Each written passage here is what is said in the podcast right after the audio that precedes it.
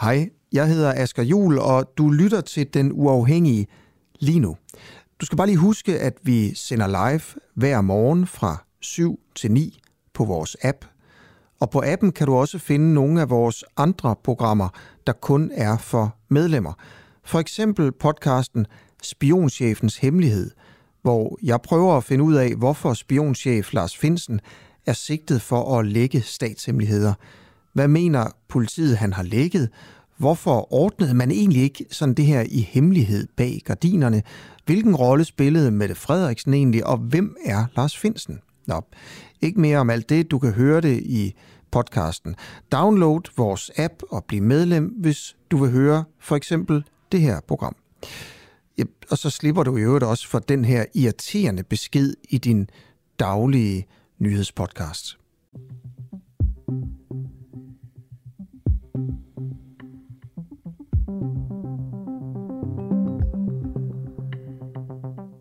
Velkommen til en uafhængig morgen med Camilla Boraki.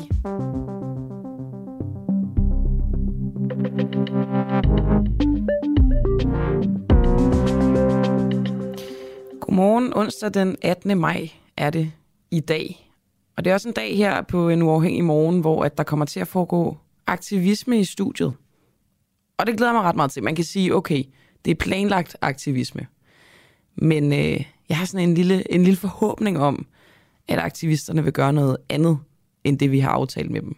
Det, det sidder jeg og håber på. Jeg håber, de kan overraske mig. Jeg tror lige, jeg venter med at sige, hvilke slags aktivister det er, der kommer øh, på besøg. Men jeg kan sige, at de kommer klokken 8. Nå, vi starter et, øh, et andet sted. I går, der modtog jeg sådan en øh, push-notifikation på min telefon, som jeg får fra øh, TV2 News.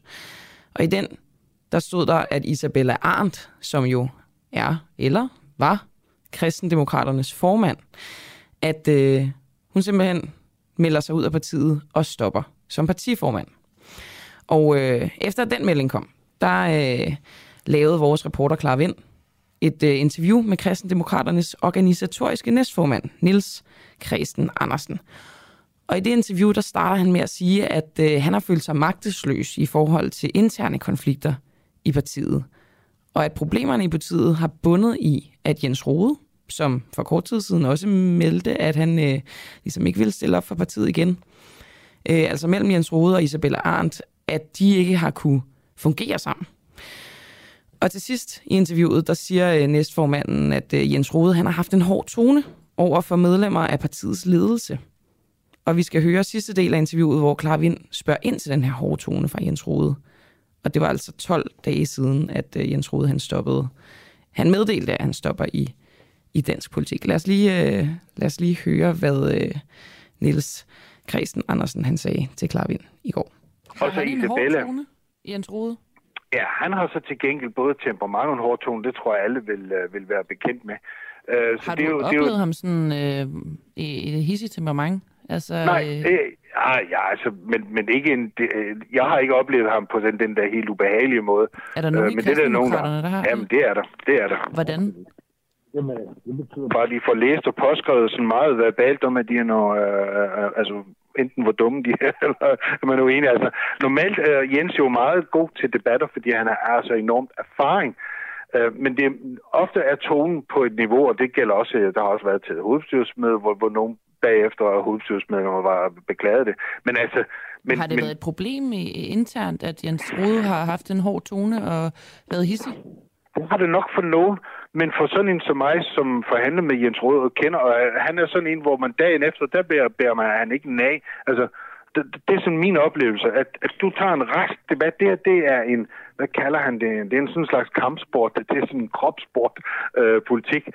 Det, det er sådan, og sådan er der nogen, der har det sådan, politik bliver en kampsport, og det betyder, at du går tæt, og så videre, men du mener jo ikke nødvendigvis noget personligt med det. Det er en del af det der med at argumentere og køre videre, og der er han jo enormt vidne, så det er jo altid lærerigt at diskutere med ham. Men, men det er jo ikke alle, der har det godt med det. Er der nogen, der jeg har ikke... over ham i forhold til en hård tone og hisse temperament? Altså, vi har ikke haft sådan nogle... Øh, vi har jo et kodex i partiet, der, der har vi jo ikke haft nogle klager til det. Så ikke på den måde. Men jeg ved, at der er bare nogen, der har oplevet det meget ubehageligt, og så er der nogen, der på tomandshånd, altså ligesom har oplevet det. Og der har det nok været ubehageligt. Det har ikke ført til, til nogle sager i partiet. Men er der nogen, der har tolket har... det som noget personligt?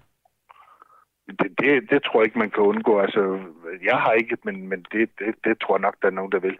Jeg skal så sige, at, at der som sagt ikke været nogen sager på det, og vi, vi vidste jo alle fra venner i de radikale og venstre, altså der har kunne fortælle, så der er jo ingen af os, som har, som har taget stilling til uh, Jens Rode og hele det fra. Altså vi har jo vidst fra starten, at sådan er manden, det er hans natur, det er temperament, og derfor, derfor har vi jo godt vidst, at det kan vi ikke bagefter komme og sige, at uha, det var helt overrasket over. Altså, det er mandens måde at være på. Men har du hørt om øh, en episode, der måske, hvor du synes, det er gået over gevind? Altså, at det har været for hissig eller for en øh, grim tone? Jo, det, jeg har hørt om episoder, som ud fra det, jeg har hørt, har været på en måde, som jeg siger, det vil jeg simpelthen ikke selv have Hvad er der sket der? Jamen, det er mere en sådan en verbal omgang.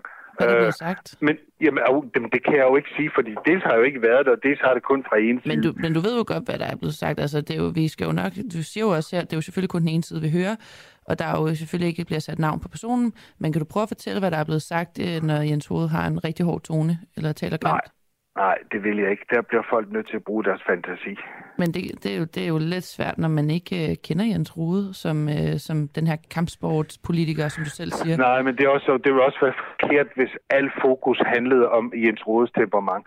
Fordi det er jo bare en side af Jens Rode. Der er jo du rigtig mange selv, gode sider. der er en episode, hvor du synes, det har været over grænsen. Vil du ja, prøve ja, at sige, hvad det er, du synes, nej, nej, du spørger, du spørger, om, om jeg har hørt om, og det har jeg. Ja. Men jeg vil ikke begynde at gå ind og udarte, hvad jeg har hørt, fordi der vil jeg synes, ud fra nogle helt almindelige retsprincipper, at der bør man så også kende til den anden side, inden man går ud og bruger det, specielt hvis det er ude offentligt. Så det synes jeg, det, det vil jeg selv synes var lidt mærkeligt, hvis nogen begyndte.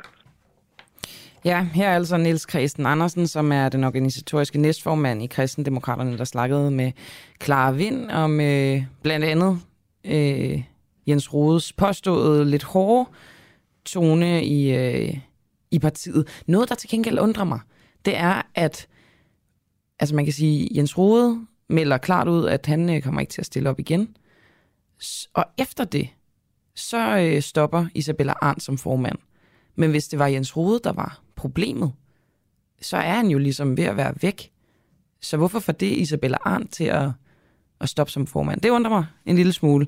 Vi har fået en meget interessant besked fra øh, Brian Fyn, som skriver, jeg var spidskandidat til, til borgerrepræsentationen og Folketinget for kristendemokraterne i København, og tonen internt er sgu hård, og de ekskluderede mig på grund af abort. Brian, jeg vil enormt gerne snakke med dig. Det håber jeg, at, øh, at vi kan i løbet af morgenen her. 7 minutter over syv. Vi skal snakke om hjerteløbere. Fordi spørgsmålet er, om øh, hjerteløbere risikerer at øh, løbe forgæves efter hjertestartere, aflåste hjertestartere. Fynboen René Christensen kørte fredag i sidste uge forgæves efter en hjertestarter på en genbrugsstation i Odense.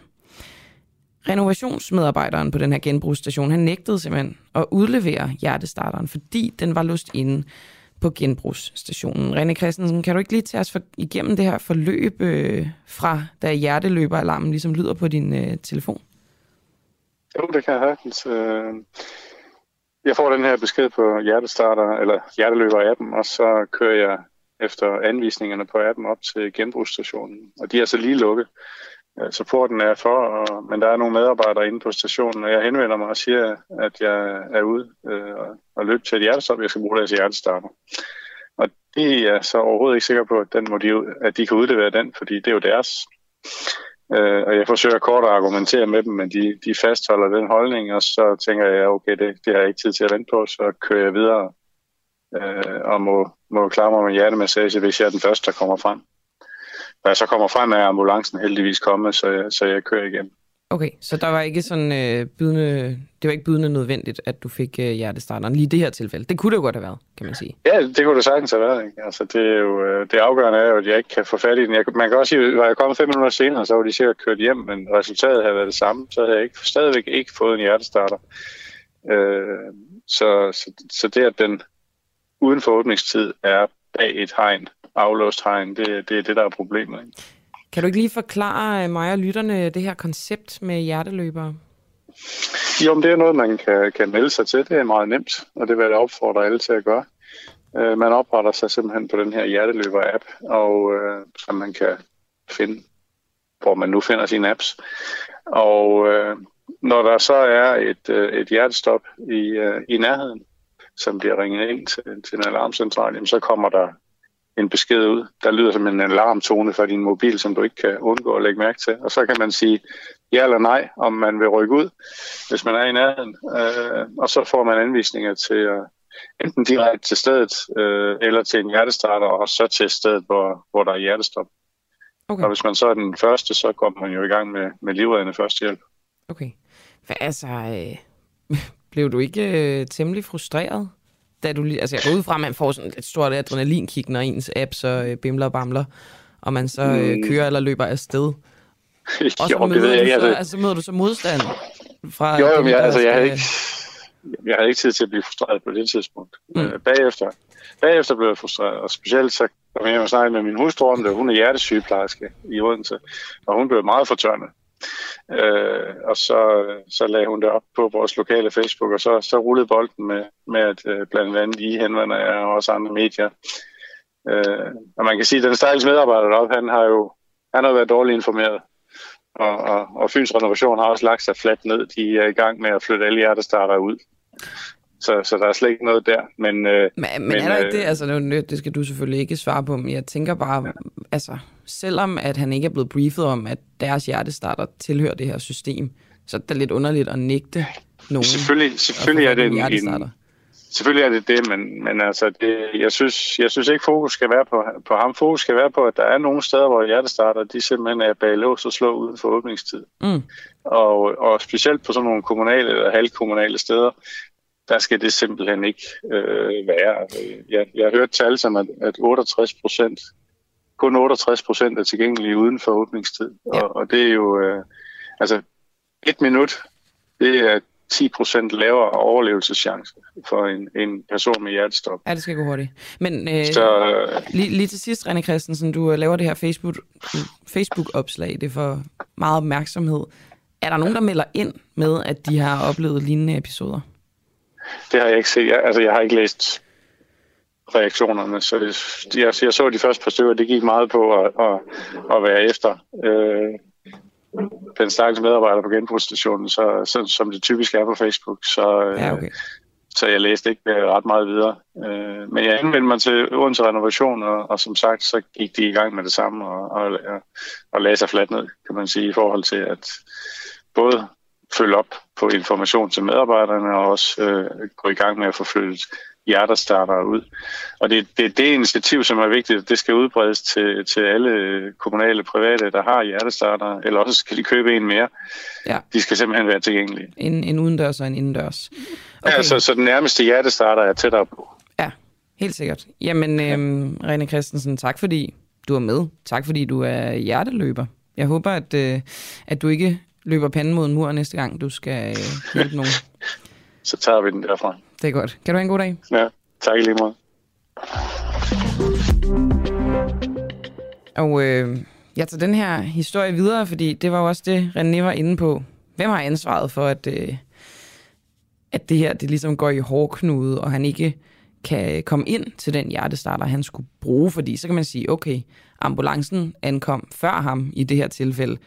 Det gør den jo ikke i alle tilfælde. Så det er jo altså fuldstændig vitalt, at øh, de her hjertestarter er tilgængelige.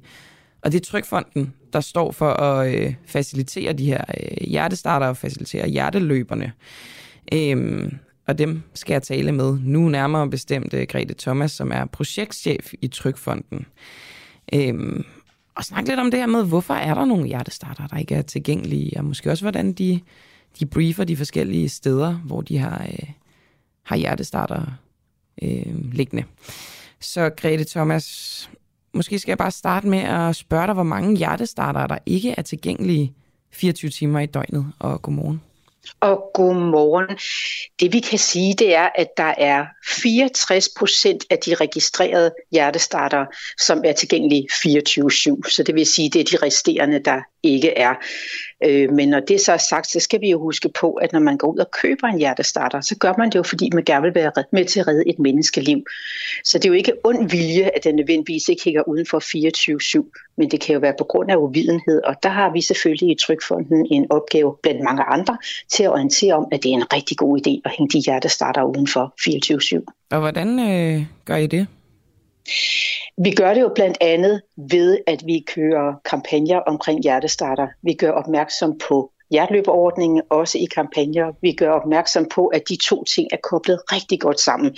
Så vi går netop ud og siger til folk, der har en hjertestarter, øh, gør nu din hjertestarter 24-7 tilgængelig, så hjerteløberne har noget at løbe med. Okay. Øhm, jeg tænker på, at det her er det eneste tilfælde, I har hørt om, hvor at, øh, hjertestarteren ikke har været tilgængelig for hjerteløberen?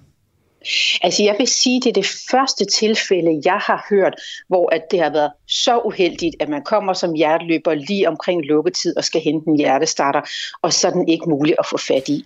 Øhm, så, så ja, det er heldigvis, heldigvis noget, vi meget, meget sjældent hører om. Jeg kan ikke lige ryste et andet eksempel ud af ærmet. Øhm, det er jo heller ikke alt, jeg hører om, skal jeg sige.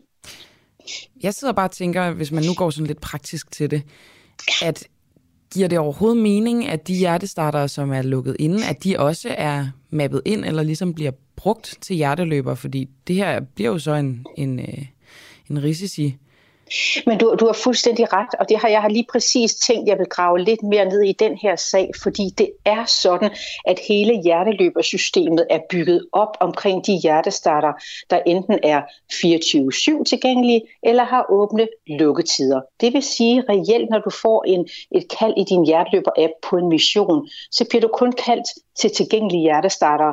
Så det er klart lige præcis den her sag gør jo, at vi lige skal grave lidt ned og tænke, at den blev registreret forkert. Ah, okay. Så kan man sige, at hvis den er blevet registreret forkert som 24-7, så bliver man henvist til den i appen.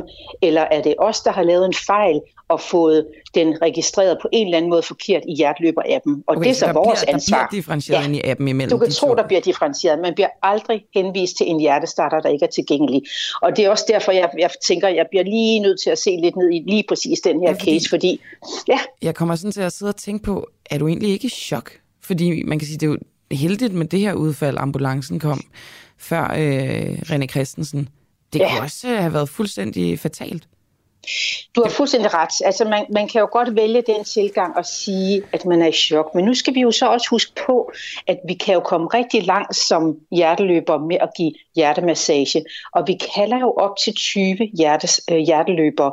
Så det vil sige, der kan jo sagtens komme andre hjertestartere frem også. Men du har fuldstændig ret. Den her sag skal vi jo tage til os kigge ned i den og se, har vi lavet nogle tekniske øh, forhindringer, der har gjort, at det her det kunne ske? Altså, jeg vil sige, jeg er også meget ulykkelig på vegne af, af René, som jo netop står der og bare gerne vil have den her hjertestarter, og så er den ikke tilgængelig, og han kan ikke få den udleveret jeg tænker, det har været sådan en dybt traumatisk situation for ham at stå i. Ja, ja, ja. Så, så du har også, ret. det lyder helt vildt, altså en, en teknisk ja, ja. fejl, ikke? hvis det kunne uh, have et uh, helt forfærdeligt Jo, udfald. jo, jo, jo, men, men, men, men ja, det tør jeg jo heller ikke lægge ud på bloggen på. Det kan jo også være, at den er blevet registreret forkert i systemet, men det er meget, meget vigtigt at sige, at vi netop kun henviser hjerteløber til hjertestarter, der er tilgængelige på det tidspunkt, hvor hjertestoppet opstår. Så det vil sige, hvis man går ind på det, der hedder hjertestarter.dk, der kan man jo se, at vi har differentieret hjertestarterne som grønne med åbne lukke, undskyld, med åbne tider 24-7, de gule med åbne lukketider, det kan for eksempel være i en bank eller lignende,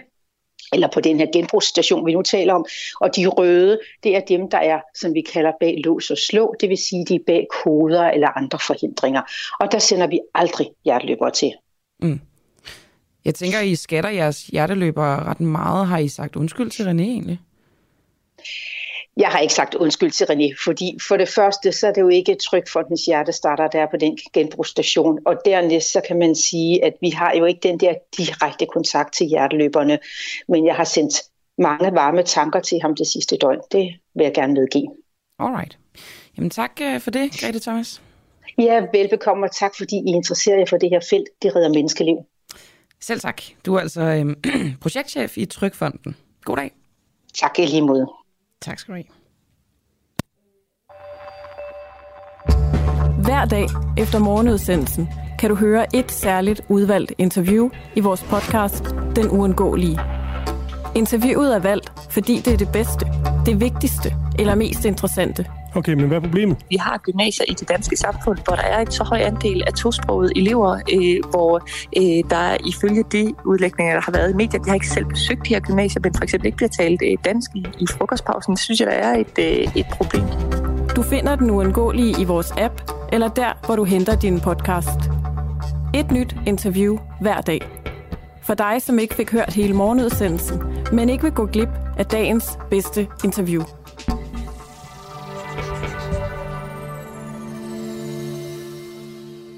Alright, jeg startede udsendelsen med at spille et bånd, som min kollega Clara Vind har lavet, med Kristendemokraternes næstformand, Nils Christen Andersen, om den her påståede hårde interne tone, der er i partiet, og som nu har fået formand Isabella Arndt til at melde sig ud af partiet at stoppe som partiformand. Hun var jo ellers den her vikar fra himlen, som ligesom skulle give oprejsning til kristendemokraterne.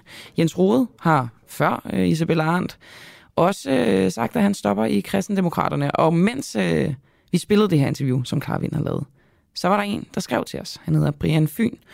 Og han skrev, at han var spidskandidat til borgerrepræsentationen og Folketinget for kristendemokraterne i København. Og Brian, du siger, tonen internt var hård. Hvordan det? Og godmorgen. Godmorgen. Den var hård i den forstand, at man øh, det kan være sådan noget som abortpolitikken, at man bruger udtryk som, at det er henrettet små børn, og du i virkeligheden er ude på at slå små børn ihjel, og det er postdrab.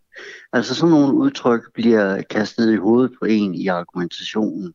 Og det, det er også det, som Jens Rode øh, nogle steder, det har jeg lagt mærke til i de interne debatter, har reageret på og har givet retur. Så det er mere et returspørgsmål, som René Rode har gjort, hvor de jo så, den her mere hardliner-fløj, lægger sig fladt ned og siger, Jens Rode er efter os. Nej, det er han ikke. Han har bare givet retur på det, I selv sagde.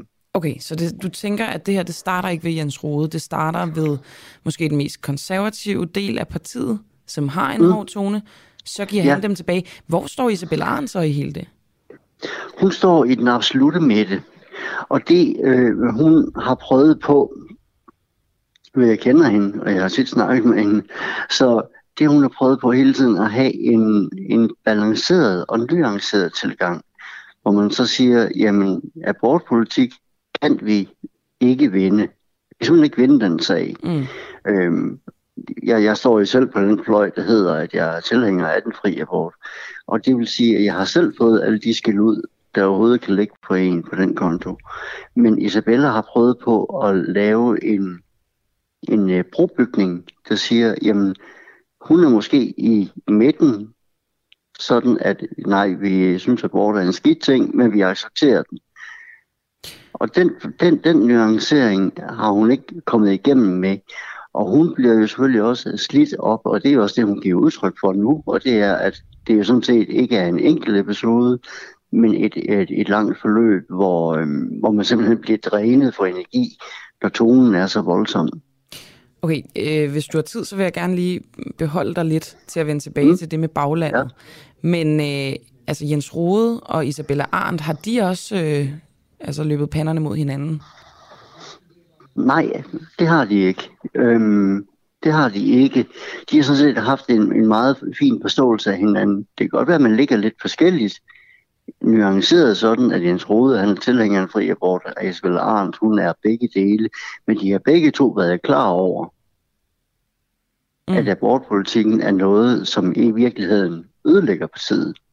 Så. Sådan at det, og det er også det, at alle de andre ting, og det er det, som kristendemokraterne har været meget frustreret over internt, og det har vi skældt hinanden meget ud for, det er, at alle de andre gode ting, vi også gerne vil arbejde for, kommer vi ikke igennem med. Du skal lige være opmærksom på en ting med hensyn til de konservative kristne, også fra Vestjylland. Dem kommer jeg jo godt ud af det med, fordi sådan noget som et spørgsmål omkring miljø, klima, det grønne, jamen øh, selv på den mest bibelfundamentalistiske vil jo gerne bevare den verden, som Gud har skabt, og vi andre vil sige, at vi er nødt til at bevare verden, sådan at vi også har noget til de kommende generationer. Og vi to fløje kan fint tale sammen omkring det grønne, men på abortspørgsmålet, så ryger den helt i harnisk. Mm. Øhm, så hvordan ser du sammenhængen mellem, at der kun går 12 dage fra Jens Rode, han ligesom siger goodbye, og så, øh, så stopper Isabella Arndt som formand? Jeg ser sammenhængen derhen, at øh, det er en naturlig følge af hinanden. Fordi Jens Rode er jo stadigvæk kristendemokrat. Han er bare tysk kristendemokrat. Jeg er stadigvæk kristendemokrat, selvom jeg er blevet smidt ud af partiet. Jeg er blevet ekskluderet øh, den 8. februar i år. Øh, på grund af abortpolitik og på grund af, at jeg op til kommunalvalget øh, mente, at foreningen Fare havde en for stor indflydelse på KD's politik internt. Hvordan det? Hvordan har de det? Altså, foreningen Fare, øh, Jesper Lose, blev opstillet ud i Gentofte øh, som spidskandidat, og øh, foreningen Fare giver betydelige beløb til, øh, også til kristendemokraterne. Altså man har jo en svag økonomi i, i små partier, det, det giver sig selv, tror jeg.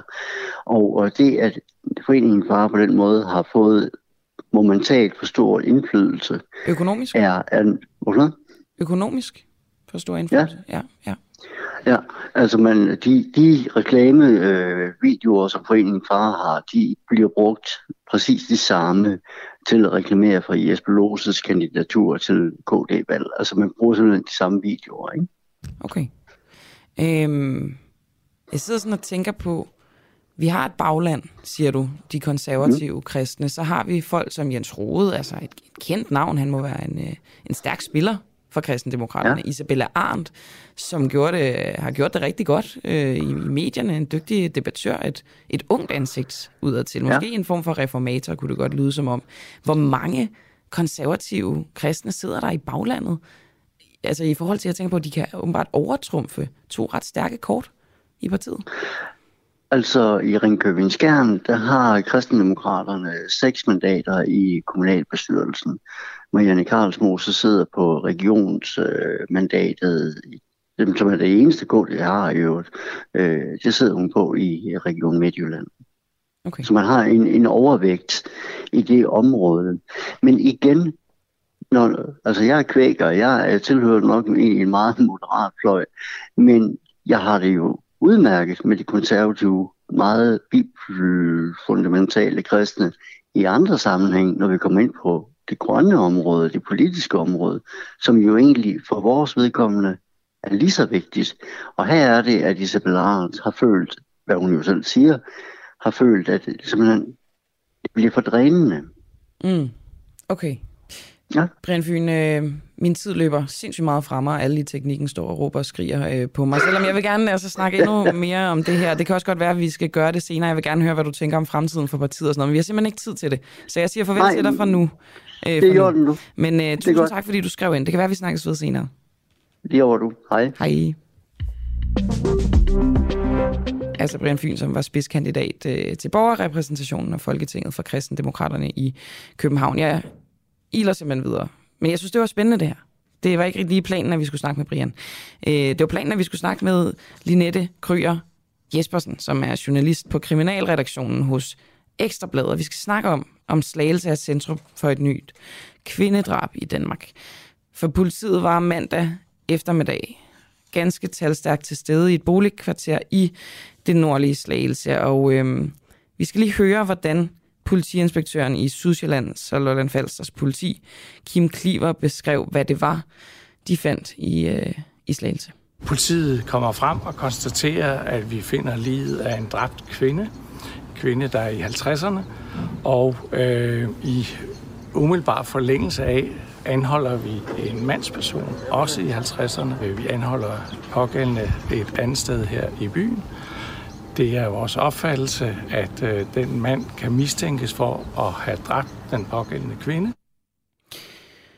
En 54-årig mand, altså øh, fra Slagelse, blev tirsdag formiddag, altså i går, varetægtsfængslet i fire uger. Sigtet for at have kvalt og dræbt sin ekskæreste i mandags. Og i går der var manden i grundlovsforhør, Linette Kryer Jespersen. Hvad kom frem i retten i går? Det kom øh, frem, at øh, manden han er sigtet for at have dræbt sin samlever ved kværkning på deres øh, bopæl. Altså at han har øh, kvalt hende øh, med sine øh, bare næver. Øh, han nægter drab, men han øh, forklarede sådan ret fattet og, og meget detaljeret under grundlovsføret, øh, hvordan han greb fat om min, hendes hals og kendte til, så der ikke var mere modstand, og hun lå stille ned på gulvet. Hvad, hvad mener han så skulle have dræbt hende, hvis ikke det? Jamen, han øh, nægter sådan set ikke, at han har været øh, til stede, og han nægter heller ikke, at, øh, at han har øh, forvoldt hende øh, nogle øh, skader, men han, øh, han mener altså ikke, at øh, han er skyldig i drab. Han øh, beskriver det selv som en tragedie og en ulykke, og, øh, og forklarede, at det aldrig var meningen, at det skulle ske, men at det var omstændigheden, der gjorde, at han, øh, han tabte hovedet. Så det tyder altså på, at det bliver sådan en diskussion om, hvorvidt han havde fortsat til drab. Okay. Og hvad er det, der er øh, afgørende der? Jamen, det afgørende er jo, om han øh, øh, simpelthen øh, dræber hende øh, med vilje, om jeg så må sige, eller om øh, der øh, er, er sket noget, der så forvolder hendes, øh, hendes død. Men det er jo selvfølgelig noget af det, som, øh, som politiet de skal Altså, øh, man vurderer, om øh, kvælertaget kværkningen her var øh, med den hensigt at slå hende ihjel, eller om det bare var et øh, casual kvæler, eller sådan, forstår du, hvad jeg mener? Det, det er en lidt ja, og... øh, spøjs vurdering på en eller anden måde, tænker jeg bare. Ja, men altså, det er jo, øh, man kan sige, at øh, en, øh, en sigtet, han har jo ret til at sige og forklare det, som han, øh, han mener, der er, der er sket. Og øh, øh, i det her øh, tilfælde, der mener han altså, at der er tale om, øh, øh, om nogle omstændigheder, der gjorde, at han øh, tabte hovedet, og derfor at øh, der ikke er øh, tale om, øh, om et forsætteligt drab. Okay. Men det, altså, jamen, det er bare interessant, fordi lige først, da du sagde det, så tænkte jeg, okay, han har erkendt, han har øh, kvalt hende, Øhm, så det må vel, eller at han har udført den her handling, ikke? Så det må vel være sådan øh, retsmedicinerne, der så afgør, om var det det kvælertag, der, der slog hende ihjel, og så bliver han vel dømt, hvis de konkluderer det. Men det er så mere en vurdering af, om han havde det til hensigt at dræbe hende. Ja, men altså, han siger egentlig også, at øh, altså, om hun er død, det tænker han ikke over. Altså, han ved faktisk ikke, om hun er død, da han, øh, da han forlader hende. Øhm, altså, det kommer frem i det her grundlovsforhør, at, øh, at den drabsigtede og den afdøde, de har været sammen i en øh, lang årrække og har et øh, barn sammen, men øh, nu skulle de flytte fra hinanden på kvindens ønske. Og øh, det var ifølge den sigtede, øh, altså under en snak om bodeling og samvær med sønnen, at det ligesom slog klik for ham. Øh, og vi har jo kun hans ord for, hvad der skete, fordi der var ikke nogen vidner til det her, der skete i, øh, i parets øh, fælles hus, men øh, han forklarede i retten, at han øh, lagde sine hænder på en skulder, og så at hun ligesom slog ud efter ham.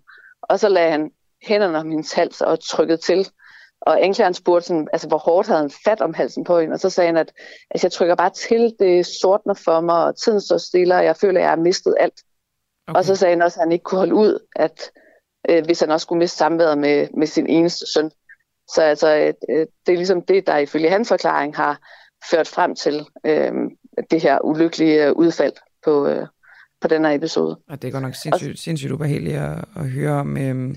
Fuldstændig. Altså, og England spurgte jo også altså, netop det her om, om han tænkte, at hun var død, og til det der svarede han, at altså, det ved han faktisk ikke. Altså, han siger, at der er bare ikke nogen modstand, altså om hun er død. Det tænker jeg ikke over. Men han gav hende i hvert fald ikke øh, førstehjælp. Okay. Og bagefter så, øh, så trak han gardinerne for til det her hus, og dækkede hende med et lag og lagde sådan en buket blomster ved siden af hende.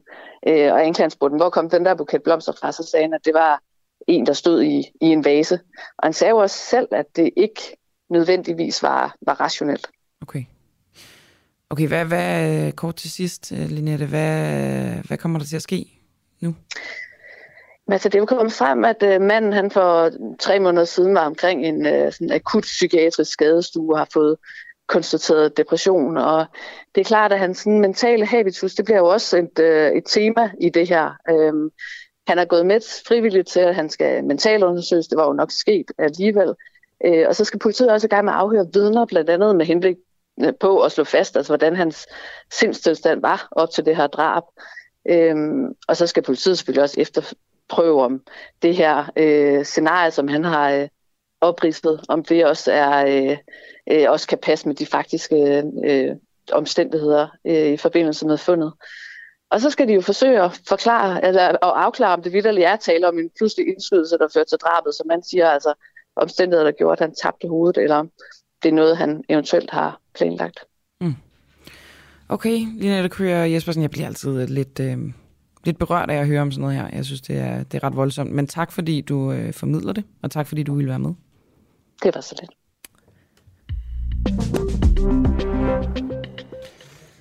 Okay. Øhm, ja, som sagt, det slår mig sgu altid lidt ud af kurs med de her voldsomme sager. Jeg håber, at øh, I er ok derude. Det er jo en forfærdelig, øh, forfærdelig sag, det her fra Slagelse.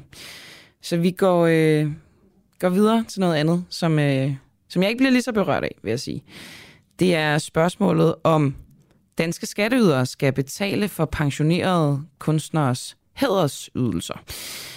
275 danskere har Statens Kunstfond vurderet har en kvalitet i deres kunstneriske produktion, der er så høj, at de hvert eneste år, indtil de dør, er sikret at modtage 170.000 kroner om året, som en, øh, altså det, der bliver kaldt en hædersydelse fra Statens Kunstfond. Henrik øh, Tvarnø, du er formand for netop Statens Kunstfonds repræsentantskab. Hvad skal man præstere kunstnerisk for at blive en af de her 275 udvalgte? Og godmorgen. Øh, ordningen øh, betyder, at man skal præstere noget af meget høj kvalitet, og som også har en tyngde, øh, som er accepteret i, øh, i omverdenen. Det vil sige, det er sjældent nok, at man bare har præsteret et eller to værker. Øh, det vil ofte være en øh, livsvej, livslang indsats, der bliver påskyndet. Men man ser også eksempler på, at yngre folk faktisk får det, fordi man siger, at det, der er lavet, er så unikt, at det påkalder sig en hedersbevisning. Høj kvalitet og tyngde. Kan vi blive lidt mere specifikke? Er det, når det er for meget medieomtale? Er det, når I vurderer, det er helt særligt det her? Er det, når der er, det er noget, der har fremkaldt reaktioner hos folk? Altså, hvad er parametrene for det her? Jamen, øh, parametrene er sådan set øh, kvalitet, og den er jo svær at definere. Og øh, det, der, det, man gør, det er jo, at der sidder en række faglige udvalg inden for det, som Statens Kunstfond beskæftiger sig med, det vil sige litteratur, scenekunst, billedkunst, musik, film, arkitektur og kunsthåndværk og design. Og de udvalg sidder jo typisk i en kortere periode, de udskiftes, så der er altså ikke nogen, der sidder med monopol der.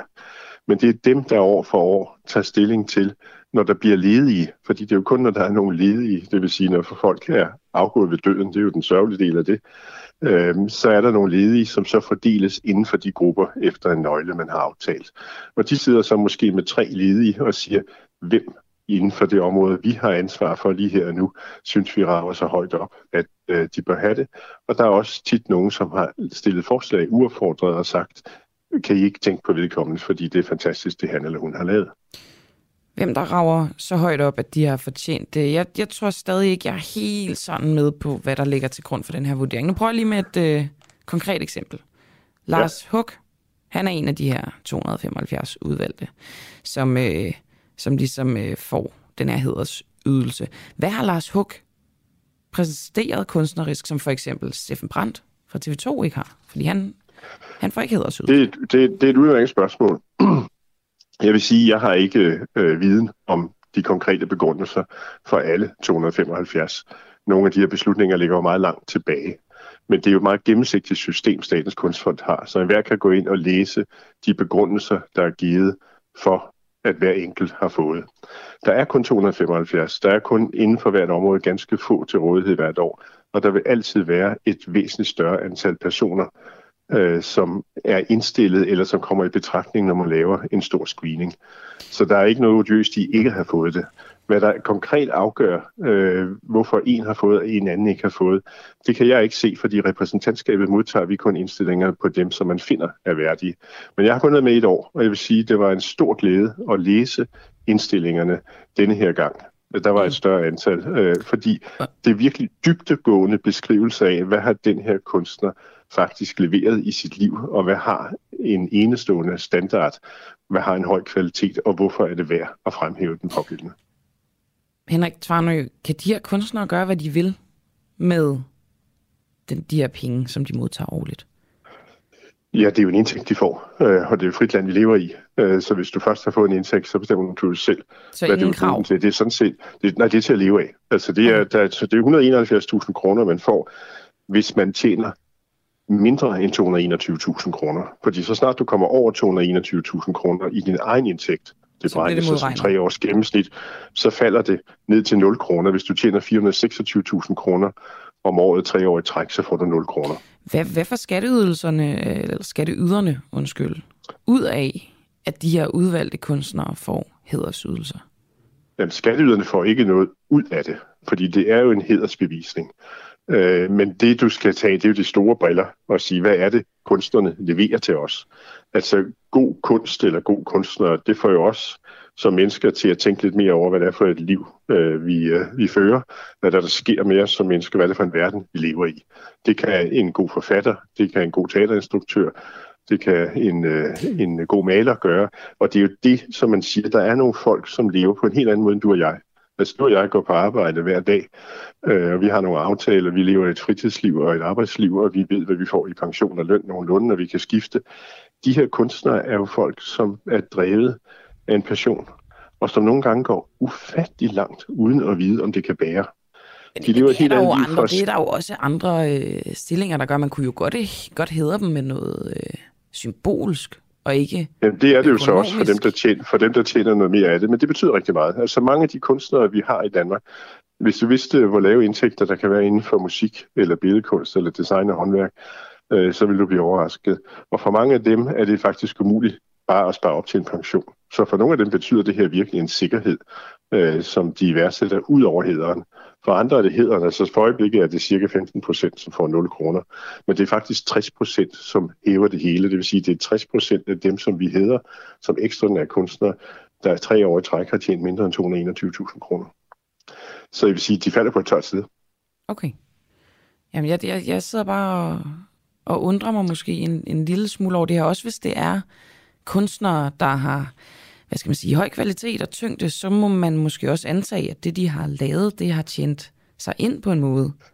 Og det er fordi, gøre, du sammenligner med rockmusik eller fodbold eller andre steder, Det hvor der er en ikke, organiseret indtægt. Der Nej, er en nej. organiseret indtægt. Nej, men der kan du sige, der er en organiseret jeg arbejder jo indtægt. hvor selv på samme kan- måde, kan man sige. Hvor- Jeg vil for heller ingen sådan pension og, og alt det der. I hvert fald ikke ret meget. Så, så, så jeg tror egentlig godt, jeg forstår det.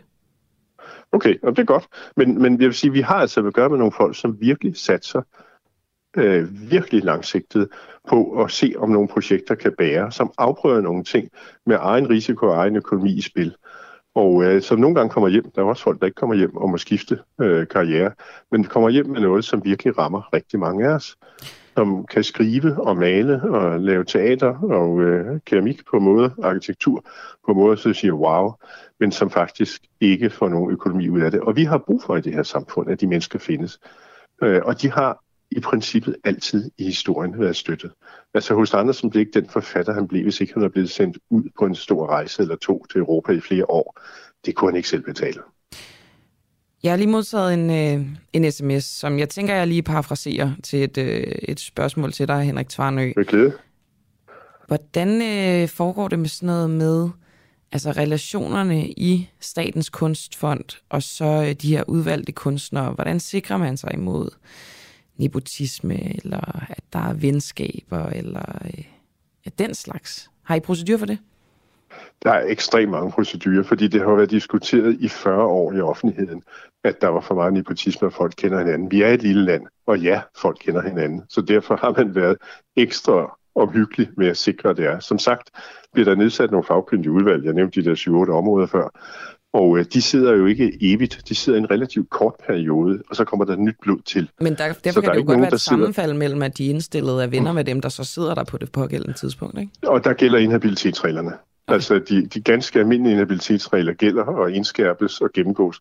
Og der er jo så to led, fordi der sidder et udvalg, som skal skrive nogle indstillinger, diskutere et antal personer og komme frem til, at det er den person, vi støtter. Der er jo ikke nogen i det udvalg, som har lyst til at foreslå en, som man tænker, gud, fader bevares, hvorfor har de indstillet vedkommende? Der er også lidt, lidt ære og faglig respekt ved at lave det slags arbejder. For det andet, så går den så til repræsentantskabet, hvor vi sidder ganske mange mennesker og læser og diskuterer og stemmer om indstillingen. Hvem, hvem Så tjekker der jeg er lavet, udefra? så der er, Hvem tjekker jeg udefra? Er der en, øh, ligesom en uafhængig... Øh... Jamen, repræsentantskabet er jo nogle helt andre mennesker, end dem, der sidder der. Og så er der et sekretariat, altså inhabilitetsreglerne styres af Kulturministeriet. Okay. Jamen, det tror jeg egentlig var, øh, var det, Henrik Tvarnø. Men øh, jeg vil sige, at det er en fantastisk ordning. Vi skal være stolte over, at vi har den. Den er, den er guld værd. Ja, det, det er jo meget godt, at du synes det, kan man sige, når du er formand for Statens øh, Kunstfonds Og kun har været det et år, og, Jo, jo. og aldrig har fået nogen bevilling, og aldrig indstillet nogen. Ja. Så fik du også understreget det. Tusind tak, fordi du var med. ja, det er helt i orden. Hej. Hej, hej. Ja, det, ja, jeg tror, det er noget, der får folk op af stolene, det her med kunst. Altså, skal det støttes af staten, eller skal det ikke? Jeg synes, det er svært.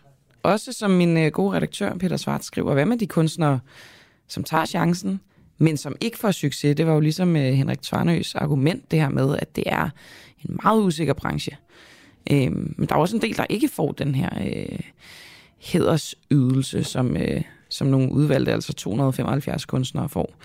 Øh, ja, nå. Vi skal videre til øh, er lidt i, i, i samme spor. I hvert fald bliver vi i kunstverdenen øh, til noget, som Asger Jul gjorde i går, som faktisk gjorde mig ret bange. Han viser en lille, øh, hvad skal man sige, mini-statuette af den, øh, den lille havfru. Og det må man ikke, fordi øh, ham, der har lavet den lille havfru, skulptøren Edvard Eriksen, hans arvinger har gennem øh, mange årtier slået ret hårdt ned på enhver form for det, man kunne kalde uautoriseret afbildning af havfruen. Og det er altså den lille havfru. Det er ikke Mohammed-tegningerne der. Øhm, I november, der skulle Berlingske Tidene for eksempel betale 285.000 kroner i erstatning for at have bragt en illustration af den lille havfru. Øhm, og i går, der kunne øh, vi her på Den Uafhængige så afsløre, at Copenhagen Souvenir overvejer at stoppe salg af den lille havfrufigur, fordi det simpelthen er ganske dyrt for dem at købe rettigheder til, øh, til salg af sådan nogle små souvenirs. Og så er der selvfølgelig de kunstnere, som laver kunstværker, der måske ligner Edvard Eriksens lille havfru. Sådan her lød det i går, da Asger Jul interviewede øh, Palle Mørk, som er stenhugger og kunstner bag en øh, skulptur af den lille havfru, som er hugget i sten. Jamen, jeg har haft lavet den lille havfrue. Min, den er lavet i granit, i en stor blok. Samme blok, som den sidder på. Men den står der nede på, på havnen, nede i Aso. Og, og det, der kommer selvfølgelig folk og kigger på den. Der kommer mange og ser på den. Og, og så sker der jo det, at havnen har fået dem som gave. Og så arvingerne, de truer havnen til. For det første skal de betale et beløb. Og så siger de, at den skal knuses. Og det mener jeg ikke. Man knuser ikke god kunst i Danmark. Det gør man nede i Afghanistan. Der kan de, tager de knuser og skyder til måls efter sådan noget. Det gør man ikke i Danmark. Det er Hvad skal, hvad skal havnen betale til arvingerne, bliver der krævet?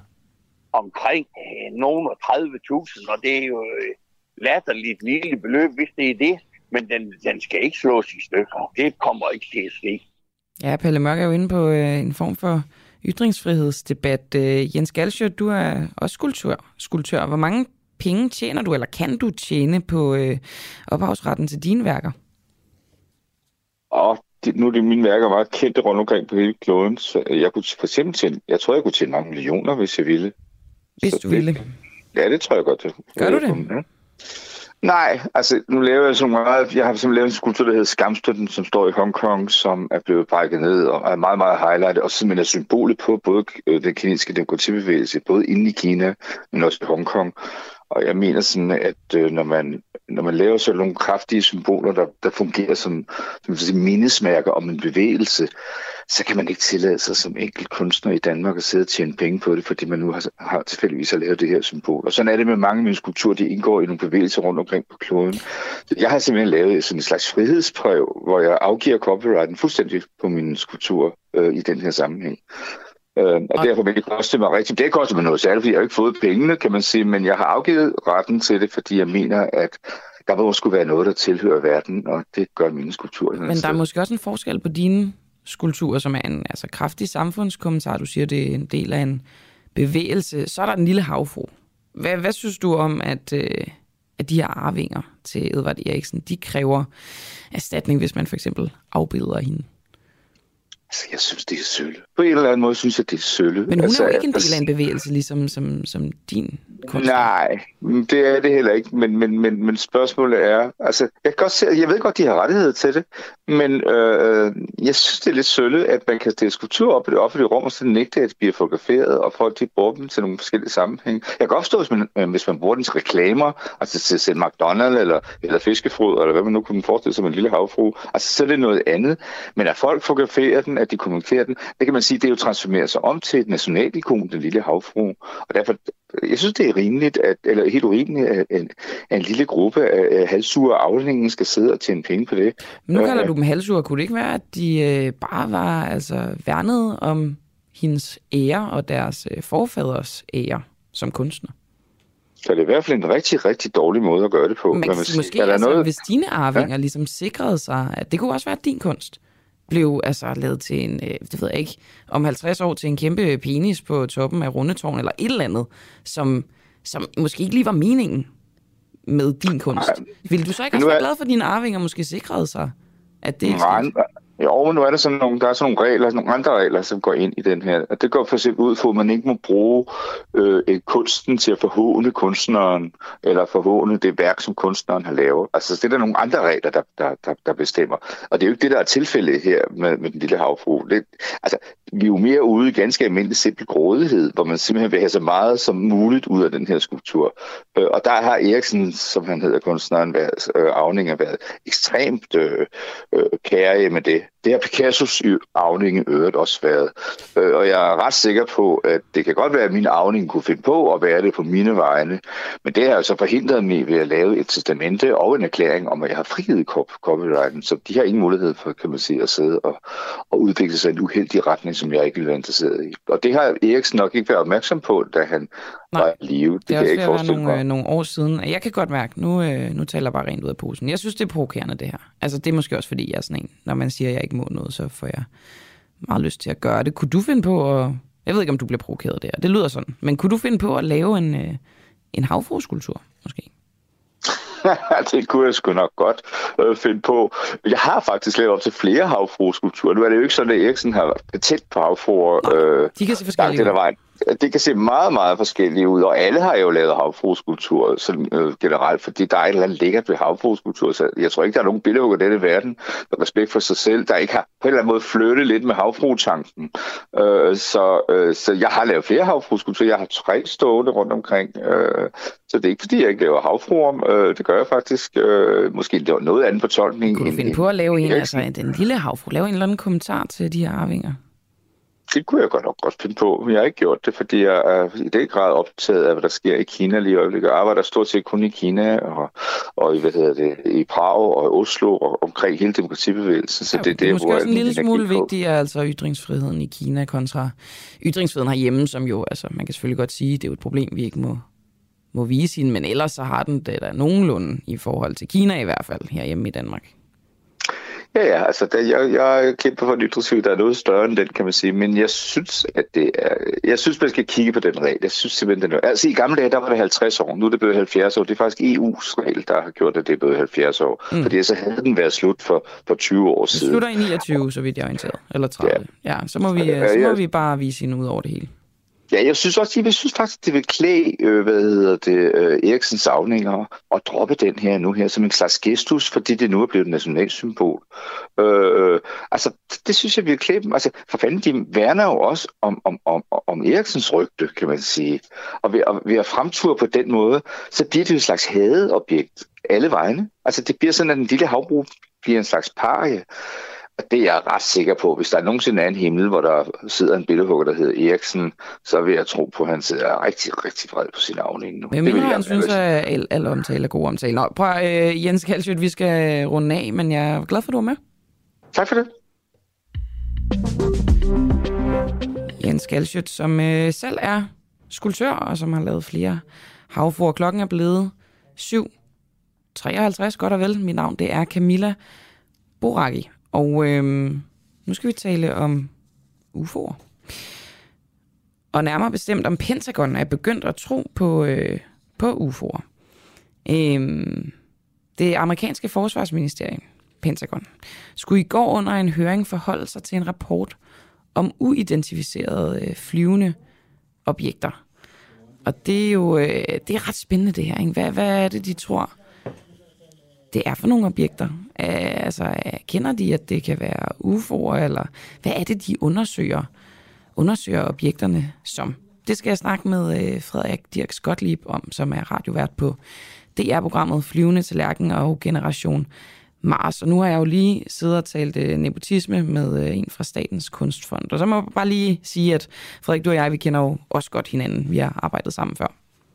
Og godmorgen. Det har vi bestemt. Så er godmorgen. den i hvert fald øh, fuldstændig deklareret. Så tilbage til, til UFO'erne. Hvad fandt vi ud af øh, i høringen i går i Pentagon? Jamen altså, det var måske også som forventet en lidt vattet høring. Øhm, det var ret vildt at sidde og se en live en livesending fra, fra kongressen, hvor, øh, hvor så mange embedsmænd faktisk sidder og tager fænomenet, UFO-fænomenet, øh, sindssygt alvorligt. Og jo, man kan sige, det, det, det, det som er og bliver vildt ved den her høring, er, at de jo anerkender, at fænomenet er rigtigt. Øh, der flyver noget rundt i det amerikanske luftrum, som, som øh, de i hvert fald ikke mener, at de kan forklare. Og noget af det, som kom frem, det er, at øh, altså i sommer havde vi jo den her UFO-rapport, der kom ud, som øh, den her taskforce i Pentagon har lavet. Og øh, den sagde jo, at, øh, at ud af de her 144 tilfælde, man har kigget på af, af mystiske flyvende objekter, der var der kun en enkelt, der kunne øh, forklares med sikkerhed. Og det lader til, at det her tal er, er steget til, til 400 i mellemtiden. Og øh, man, man, øh, man, man har ligesom også øh, fået et bedre øh, indrapporteringssystem op at stå, sådan så det nu er okay for piloter at sige det her. I gamle dage, der, der risikerede du at miste jobbet, hvis du sagde, at du havde set øh, en UFO. Øh, det gør du ikke længere, og derfor så er øh, indrapporteringerne, de er steget øh, helt kolossalt. Okay. Jeg tror, der er mange, når man siger UFO, så tænker de, det er et rumskib, men det står jo bare for yeah. uh, Unidentified Flying Object. Men er det blevet sådan over en, en bred kam accepteret, altså, eller øh, måske skal jeg spørge om noget andet. Øh, er det det, de stadig tror, at det bare er uidentificerede objekter, eller altså, er der nogen, der, der tænker, at det er fra altså et andet sted, eller sådan, går, går lidt skridtet videre på en eller anden måde? Mm-hmm.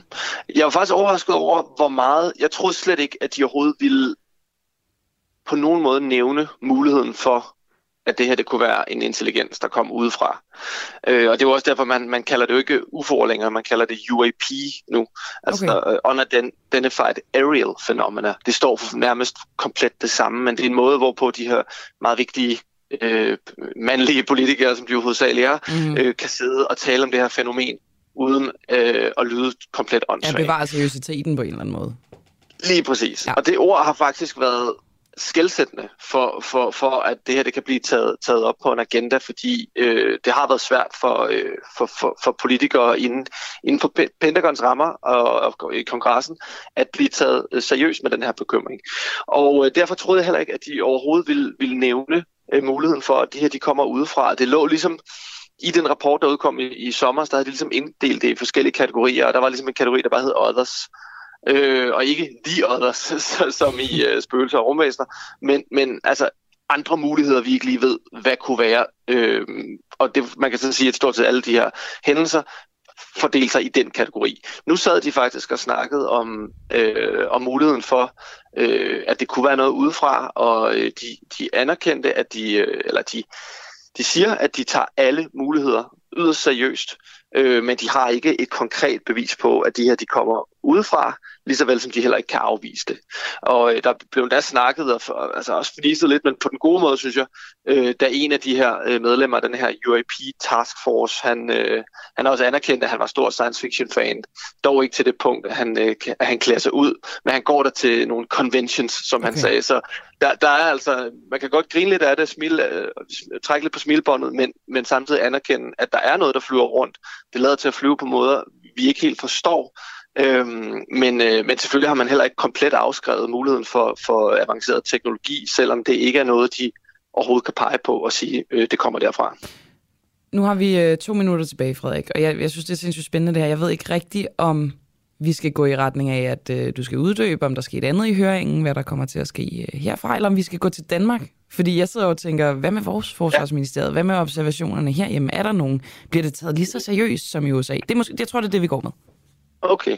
Øh, altså sidst jeg var inde og besøge øh, ja, øh, den uafhængige, der var det, jeg tror det var Knud, Knud Brix, der var, der var gæstevært. Ja. Øh, der snakkede vi jo lidt om det her fænomen. Øh, og og øh, fordi øh, Trine Bramsen jo har været ude at sige, at, øh, at der ikke har været nogen observationer i Danmark. Og øh, jeg har heller ikke hørt om nogen, men jeg skal så også sige, når jeg har kontaktet forsvaret, eller hvem, eller, eller altså politikere, der har jeg slet ikke fået svar. Øh, jeg har altså inviteret flere af de her politikere med i, min, i, min, i mine programmer. Øh, de svarer ikke engang på henvendelsen. Øh, og så har jeg så øh, skrevet til forsvaret, og de nægter, altså de svarer dog tilbage, men nægter at øh, oplyse om, hvorvidt der har været hændelser i Danmark.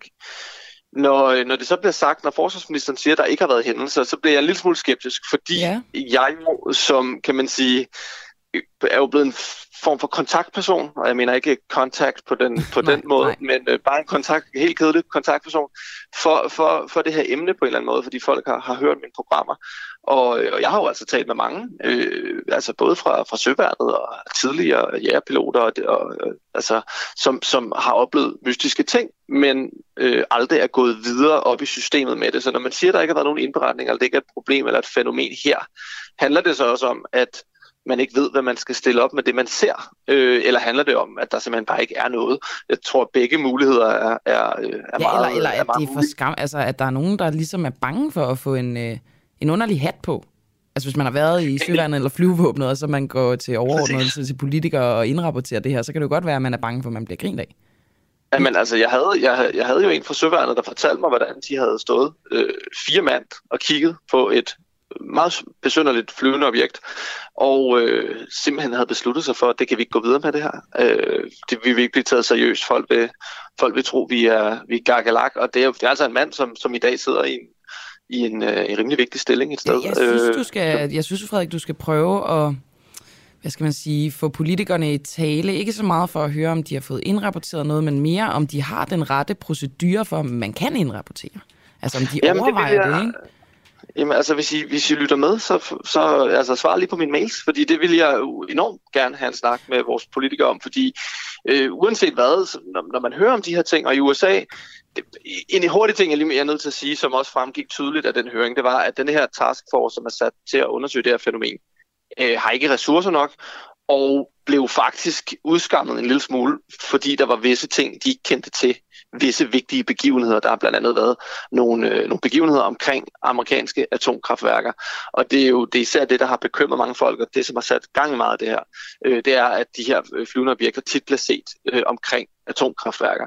Okay. Og derfor er det jo noget, man er nødt til at tage, tage super seriøst. Ja, og, og, øh, og hvorfor ikke, kan man sige? Altså selvfølgelig kræver det ressourcer, men, men Nå, prøv at, jeg ja. håber, at du får politikere i tale. Jeg synes faktisk, måske du skal starte med Søren Espersen. Har du prøvet ham? Fordi jeg ham synes... har jeg faktisk... Øh, jamen, jeg har snakket med ham Nå. i, øh, i lobbyen ude på DR, ja. og øh, han var faktisk den eneste, som var sådan, nej, var spændende, og der var så noget med, at han, den, den historie om ham, den er vist lidt mere øh, nuanceret, end, end den så er blevet fremlagt i medierne, men hans men han, er jo også øh, blevet, han er jo også blevet offer for det her, ikke? Altså for jo, at man har gjort krig med ham. Det har jeg da også selv været skyldig ja. i, i tidligere, ikke? Men, men han er jo beredskabsordfører, og det kunne da godt være, at man skulle prøver at... Ja, ja, og han, altså, han, han var tydeligvis meget sådan reflekteret omkring det, da jeg talte med ham, og jeg, og jeg tror så i øvrigt faktisk, det var hans kone, ikke ham. Mm. Øh, så, men men, øh, men det, det var vist blevet fremlagt forkert i, i medierne. Øh, men men han, er, han kunne være et sted at starte, og måske en person, som i hvert fald øh, i det mindste gider at snakke om det, men jeg kunne godt tænke mig at komme lidt højere op. Jeg kunne godt tænke mig at komme komme ind i forsvaret eller komme op til øh, forsvarsministeren. Altså der, hvor det, hvor det virkelig batter. Og øh, Søren han prikker sin øh, forsvarsordfører, og han kan så prikke nogen i øh, forsvarsudvalget, og så bliver der prikket. Så skal det nok lykkes til sidst, øh, Frederik Dirk Skotlib. Så Jamen, altså, er, vi blevet en lille, er, er vi blevet en lille taskforce også, to? Det, det, jeg, synes, jeg, jeg kan i hvert fald godt lide at prikke til politikere, så, øh, så det vil jeg da gerne hjælpe mig. ja, det jeg skal have dig ombord i min flyvelse. tak for det, Frederik. Det var en fornøjelse. God Hej. Hej. Hej, du lytter til Den Uafhængige på podcast. Husk, at du også kan lytte med, når vi sender live hver morgen kl. 7. Download vores app, Den Uafhængige, og tryk på play-knappen. Det er helt gratis. Prøv at tidligere på morgenen, der, øh, der teasede jeg lidt for, at vi fik aktivister i studiet. Øhm, og øh, de er kommet ind nu. Jeg fik faktisk aldrig sagt, hvor at øh, de var fra. Men øh, det kan I måske selv gøre. Velkommen til øh, Christoffer og Esther. Hvor er I fra? Ja, øh, tusind tak. Øhm, Ja, jeg tror, jeg kan starte med at sige, at jeg i hvert fald hedder Esther, jeg er 21 år og øh, kommer fra Østerbro og har beskæftiget mig øh, med det at kæmpe for øh, en omstilling af samfundet på min egen meget civile måde øh, i forskellige bevægelser, men øh, jeg prøver ligesom bare at, øh, at deltage der, hvor at jeg føler, at der er mest gennemslagskraft, hvor vi kan samle masserne om at få, få gang i gang i løjerne. Og, og så, det gør du øh, via altså organisationen Extinction Rebellion? Ja, jeg er med over Extinction Rebellion, men er faktisk først øh, i vendepunktet her rigtig kommet, kommet, øh, kommet ind og minget mig med de og folk, som er sindssygt dygtige. Vendepunktet, og, som var den happening, der det foregik. Det øh, hvor vendepunktet, at... som var ugen, hvor vi lavede aktioner hver dag øh, for at skabe opmærksomhed omkring den her klimakrise, der mm. gang, og, gang på gang øhm, bliver ignoreret. Christoffer Krog, du er også mm. med i det, altså både vendepunktet, Extension Rebellion. Øhm, altså det, vi skal snakke om i dag, det er sådan, at vi bliver lidt specifik på jeres metoder. For en af de metoder, det er at lime jer fast. Og da jeg hørte mm. det, der eksploderede mit hoved. Mm. Og jeg gik sådan helt, hvad, hvordan, øh, hvordan i helvede gør man det? Altså er det med superlim, eller hvordan mm. har vi Og det vender vi tilbage til, det mere mm. praktiske. Men kan I ikke lige prøve at forklare, fordi I har også limet jer fast mm. under øh, vendepunktaktionen. Hvordan redder man planeten og klimaet mere effektivt ved at lime sig fast til asfalten? En ting er helt sikkert, det er, at vi simpelthen ikke kan blive ignoreret mere. Så hvis vi holder en blokade længere, så er det smart for eksempel at være limet fast eller låst fast til hinanden. Fordi at vi kun har to, tre, de næste to til tre år, siger øhm, klimaforskeren Sir David King, til, der vil bestemme menneskehedens skæbne. Så det er derfor. Og I skal nok få lov til, hvad skal man sige, at komme med jeres øh, budskaber og mm. også mhm. diskutere dem med, med lytterne osv., men jeg vil gerne blive det, det praktiske. Det her med at lime sig fast. Mm. Hvilken lim bruger I? Mm. Altså man kan jo sige, at det er en meget lille del af det, som rigtig mange unge bruger deres kræfter og, og det ved jeg godt, og det, det, det tror jeg, det, det ved de fleste og sådan noget. Det er heller ikke for, at det skal blive fjollet. Jeg synes faktisk bare, det er spændende, altså hvordan man bruger mm. det her. Fordi det er jo et værktøj ud af mange, ikke? Ja, er det fordi, du selv øh, godt kan tænke dig... Uh, det tror jeg ikke. Altså, jeg, jeg har prøvet at have superlim på hænderne og sådan Jeg synes, det gør super ondt. Mm. Men er det superlim, I bruger? Altså, vi har den jo med her, kan man sige. Ja. Den ligger jo her. Det er jo det. Fordi øh, I skal lime jer fast her til bordet i studiet. Det er jo det, Så måske jeg egentlig kan om, ja. få, få svar på mine spørgsmål, mens I gør det. Mm. Ja. Kan I fortælle, hvad for noget lim I har med? Jamen altså, jeg sidder med, med det, jeg lige fandt i Lidl faktisk i dag. Øh, og det er, det er sådan måske det er 3 gram superglue liquid. Så det er superlim? Der fik I svaret, mm. ja. derude, hvis I undrede jer. Nu kan I selv gøre det.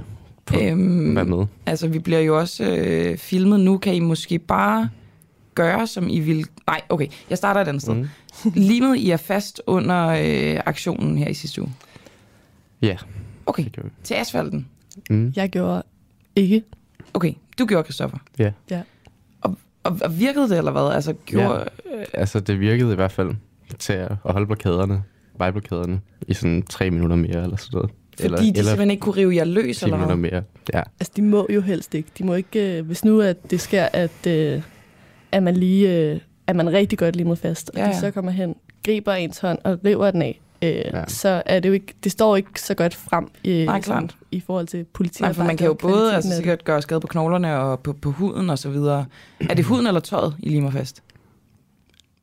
Man putter det bare på hånden, og så, så putter man ned på asfalten, og så bliver man der i så lang tid, så man kan få sit budskab igennem. Klart, klart. Ja, og det, er, og det har vi fandme brug for. Ja, jamen, ja. Det, det, det, det ved jeg. Øhm, mm. Altså, hvordan får de jer væk? Skraber de? Så putter de noget acetone på, altså sådan neglelakfjerner, eller hvad det nu også bliver brugt til, andet bliver brugt til, eller olie. Og så kan de hælde det på, og så bliver det lidt løsnet. Og så kommer man bare af, og det er sådan ganske ja, okay. udramatisk. Tillad mig, at jeg ja. bliver i det praktiske. Mm. Øhm, tre minutter mere, siger jeg. Altså, man kan holde blokaden lidt længere, ikke? Eller måske nogle gange, nogle gange en time. Ja. Okay, okay. Ja, Men det, det kontra at hælde mm. hvad hedder, acetone ud i, mm. øh, i naturen, eller altså udenfor, det tænker jeg også bare måske ikke er så godt for klimaet.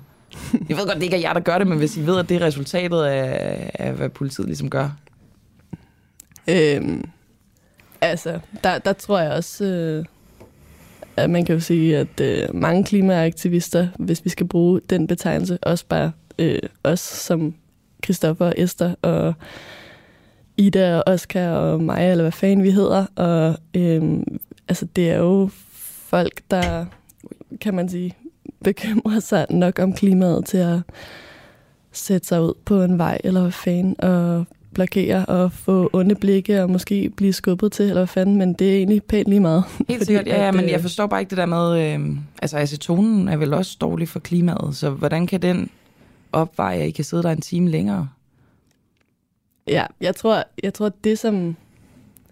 Det er jo sådan et spørgsmål, man får ret tit, kan man sige. Sådan nogle, øh, de, her, de her små ting, som folk ligesom kan se, og så påpege det som øh, sådan hypocrisy. Øh, og det er jo vildt ærgerligt, fordi at selvfølgelig skal vi tænke på, hvad vi smider ud i naturen, og det vil jeg rigtig gerne være fortaler for, at vi tænker om, om at sådan ligesom gå op i, ja. fordi det er super relevant.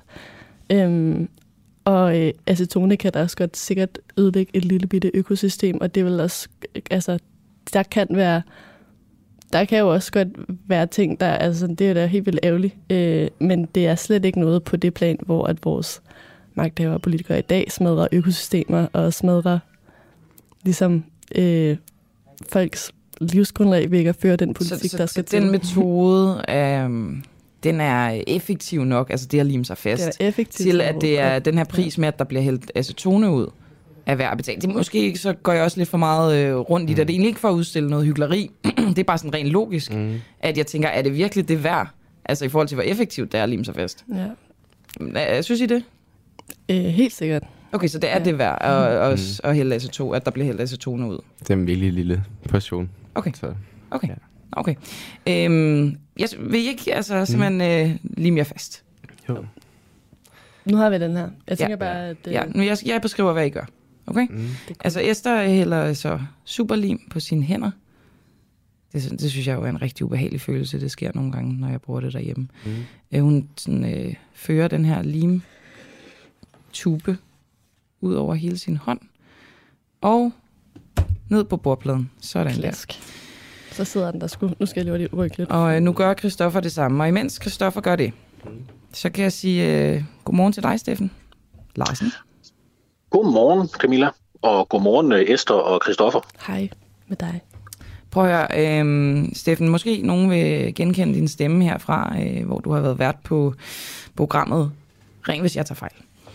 Øh, du er også, kan, hvad er din rolle i, i Liberal Alliance? Kan du ikke lige forklare det? Øh, Jeg er hovedbestyrelsesmedlem, og så er jeg spidskandidat til folketingsvalget i Københavns Omegns Storkreds. Klart. Okay.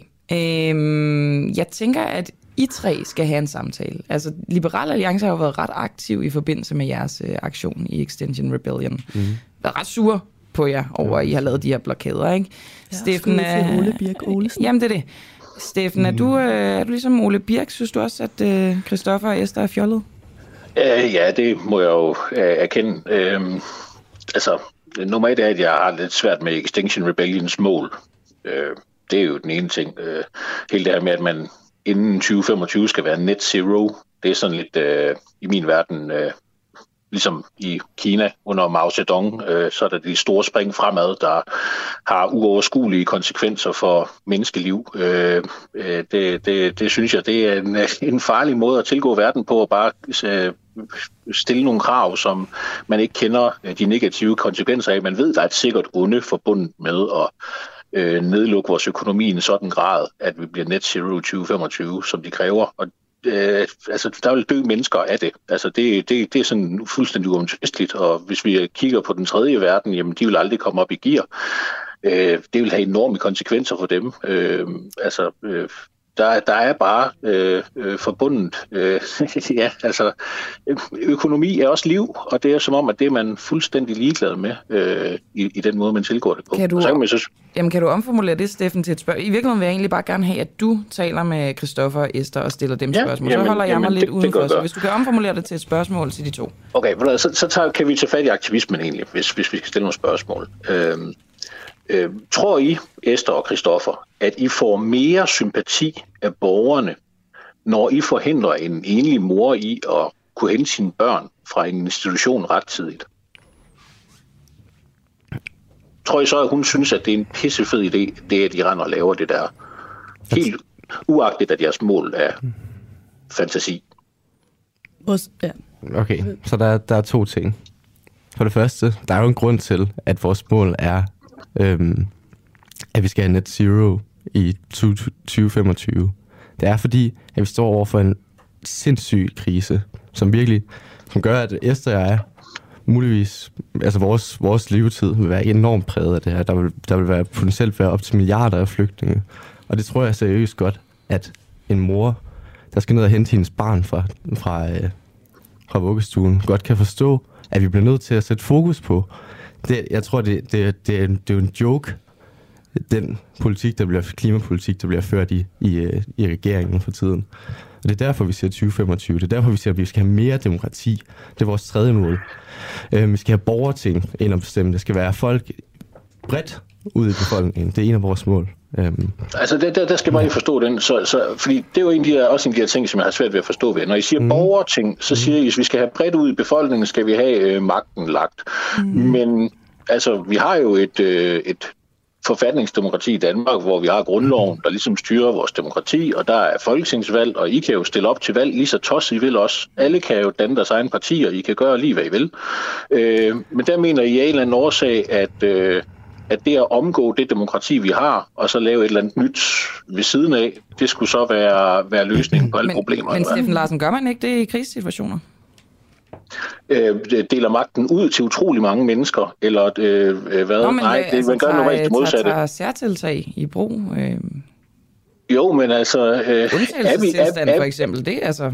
Jamen, det er jo så det, de beder, beder om. De beder jo om, en, at hvis der skal erklæres en klimakatastrofe, og så skal man bruge nødret til at opnå specifikt deres mål. Altså, jeg, jeg, jeg, jeg kunne da godt finde på at gøre det samme og så sige, jamen hey, øh, det er da også et kæmpe problem, at væksten er så lav i Danmark. Lad os få øh, øh nedsat øh, et, øh, et øh, diktatur under Finansministeriet, som så øh, øh, afskaffer øh, topskatten med det samme.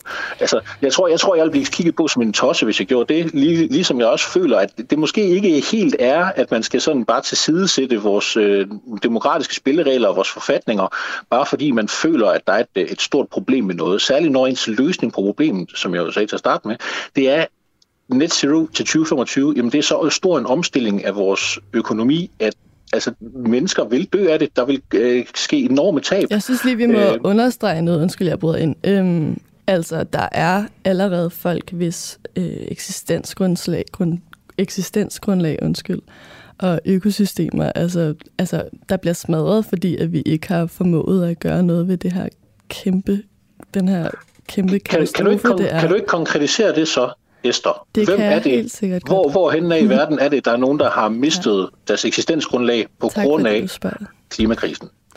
Ja, altså øh, man kan sige, lige nu i Indien er der hedebølger. Øh, ret konkret har der været har, har der været temperaturer op til 60 grader. Øh, der har været ild, øh, skovbrænde i Australien. Altså, jeg kan virkelig fortsætte i lang tid. Jeg synes ikke rigtigt, vi skal til at gå ind i det helt. Men altså, jo, det skal vi, det Esther, no, no, lad os gøre det. Wall Street Journal har i det en forside, hvor de viser, hvor mange skovbrænde og hvor store områder der er skovbrænde i, mm. øh, i over tid. Og altså, det er jo som om, der er færre skovbrænde i dag, det, det, de bliver større og større. For to år siden brændte 2% af Kalifornien ned. Eller for fire Nå, år siden. Det er jo, to, det, men det er jo, to det er jo, år siden 4, 4%. Og det, ja, men det, altså, det, det, det, det Larsen, du skal lige lade, lade dem tale. Det ved ja, du så ja, debattør. Det er fint. Ja, ja, ja. 100%. Der, der kommer flere og flere naturkatastrofer lige for tiden. For første gang, der, kom, der var den største oversvømmelse øh, i Tyskland i nyere tid, som dræbte 150 mennesker. Hvordan, det kan man ikke sammenligne med en økonomi. Og, altså, at, at, øh, men, at men Chris, naturkatastrofer, altså... som, som tror hele menneskehedens altså, overlevelse i det, det her århundrede, det kan man simpelthen ikke øh, sige, at, at det, kan ikke, det kan vi ikke det har vi ikke råd til at beskytte. Det er derfor, at vi siger 2025. Det er derfor, at, vi, at Danmark skal være CO2-neutral inden for de næste altså inden for de næste meget, meget få år. Øhm, men, og, det, men, og det kan vi sagtens gøre. Det kan vi sagtens gøre på en dem, mere dem, på en demokratisk måde. Det, det er kun sådan, vi kan gøre det ved at lægge, øhm, spørge, hvordan ude i lokalsamfund, vi samler øh, bønder, og vi samler folk fra landet, øh, vi samler skolelærer, vi samler folk fra byen. Det, det, det er nummer, altså fra de 1% fattigste til de 1% rigeste. Alle lige Men Christoffer, de kommer, det, er, de det, er, det er derfor, vi har et folketing til at starte med. Vi de har et repræsentativt ind. demokrati. De, de, de, det, det, det, det gør jo det samme. Altså, altså det, nogle det, folk, det forstår jeg ikke Nu skal I også lige lade Steffen Larsen. Ja. Og, og så den anden ting, nu, nu siger du for eksempel, jamen i Kalifornien, der havde vi nogle store skovbrænde. Jamen i Kalifornien har man jo også valgt at droppe og lave brandbælter i deres skove i en lang periode, fordi man ville have mere vild natur, som man sagde. Så skulle man droppe og skære brandbælterne. Men brandbælterne var med til at forhindre, at brændene udviklede sig. Altså, det er jo, det er jo, det er jo også en ting, hvor at, jamen, øh, og man gjorde det jo, fordi man ville kunne være god ved klimaet, og man ville have noget mere øh, grønt, så droppede man at skære brandbælterne. Men så fik vi jo netop skovbrændene. Altså, er, er der ikke også en eller anden logik i, at vi måske... Der er nogle ting, vi har gjort igennem tider, som hvis vi holder op med at gøre det, så, så får det også nogle konsekvenser. For eksempel, når vi stopper med at skære brandbælter.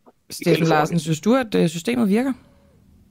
Om jeg synes, systemet virker. Jeg, jeg, altså, jeg vil sige på den måde her, jeg synes, det system, vi har, virker øh, øh, meget bedre end mange af de alternativer, der foreslås rundt omkring. Og hvis vi kigger ud i resten af verden og kigger på, hvordan øh, ja, altså, de her mange fejlede demokratier og mærkværdige opstillinger af af ting, der er, som bevæger sig mod autokrati og så videre, de, de eksisterer, jamen så, så tror jeg da, at det danske system fungerer ret godt, mm. øh, skal jeg være ærlig at sige. Og jeg tror, at der er heller ikke det eneste parti i Folketinget, der ikke er overbevist om, at man skal gøre et eller andet ved klimaet, inklusive mit eget. Mm. Øh, så, så jeg må da... et eller andet, det lyder ikke, det lyder ikke så stærkt, altså. Nej. Men jeg, jeg, jeg, jeg bryder lige ind her. Nej, men, men i, det, det, det, det, er jo også svært at lyde lige så stærkt som nogen, der vil omkalfaltrere vores økonomi på tre år i sådan en grad, at vi ja, ja. ikke har stort set råd til at, naturligvis, naturligvis. at drive vores økonomi. Men, altså men, folk vil ikke have råd til at komme frem og tilbage i vores samfund med den uh, tankegang. Så det, jeg, jeg afbryder lige alle tre her, fordi jeg hører mine øresnegler, at I har et form for kampråb i Extinction Rebellion. Er det rigtigt? Altså, ja, jeg tror, vi har nogle stykker i hvert fald. Kan I ikke lige udvælge et, og så bare lige give os en, uh, en smagsprøve? Altså, man kan for eksempel tage Cup af et flop. Den er sådan meget simpel go-to. Altså de her men... kop, kop, jeg ved ikke, hvilken kop vi er nået til, 26-27-agtigt. 27, mm. og faktisk sidste fredag, der stod vi en masse klimaaktivister og en masse individer, øh, som ikke havde noget med Extinction Rebellion at gøre, og holdt øh, de her fine borgertingsmøder ude foran øh, præ-COP27-mødet, hvor vi jo altså øh, fik komme i snak, komme i tale med hvad hedder det, Ægyptens øh, minister, klimaminister, øh, som fortalte os, øh, altså ja, der sidder, øh, hvad hedder det, der sidder de her store olievirksomheder omkring bordet med øh, klima og klimaministre og delegates, og så når vi skal lægge dagsordenen for vores store klimamøde, som som er et årligt event, hvor at øh, man, altså Paris-aftalen jo, som du nok har hørt om, øh, ligesom blev øh, fastlagt, den som vi alle sammen holder noget så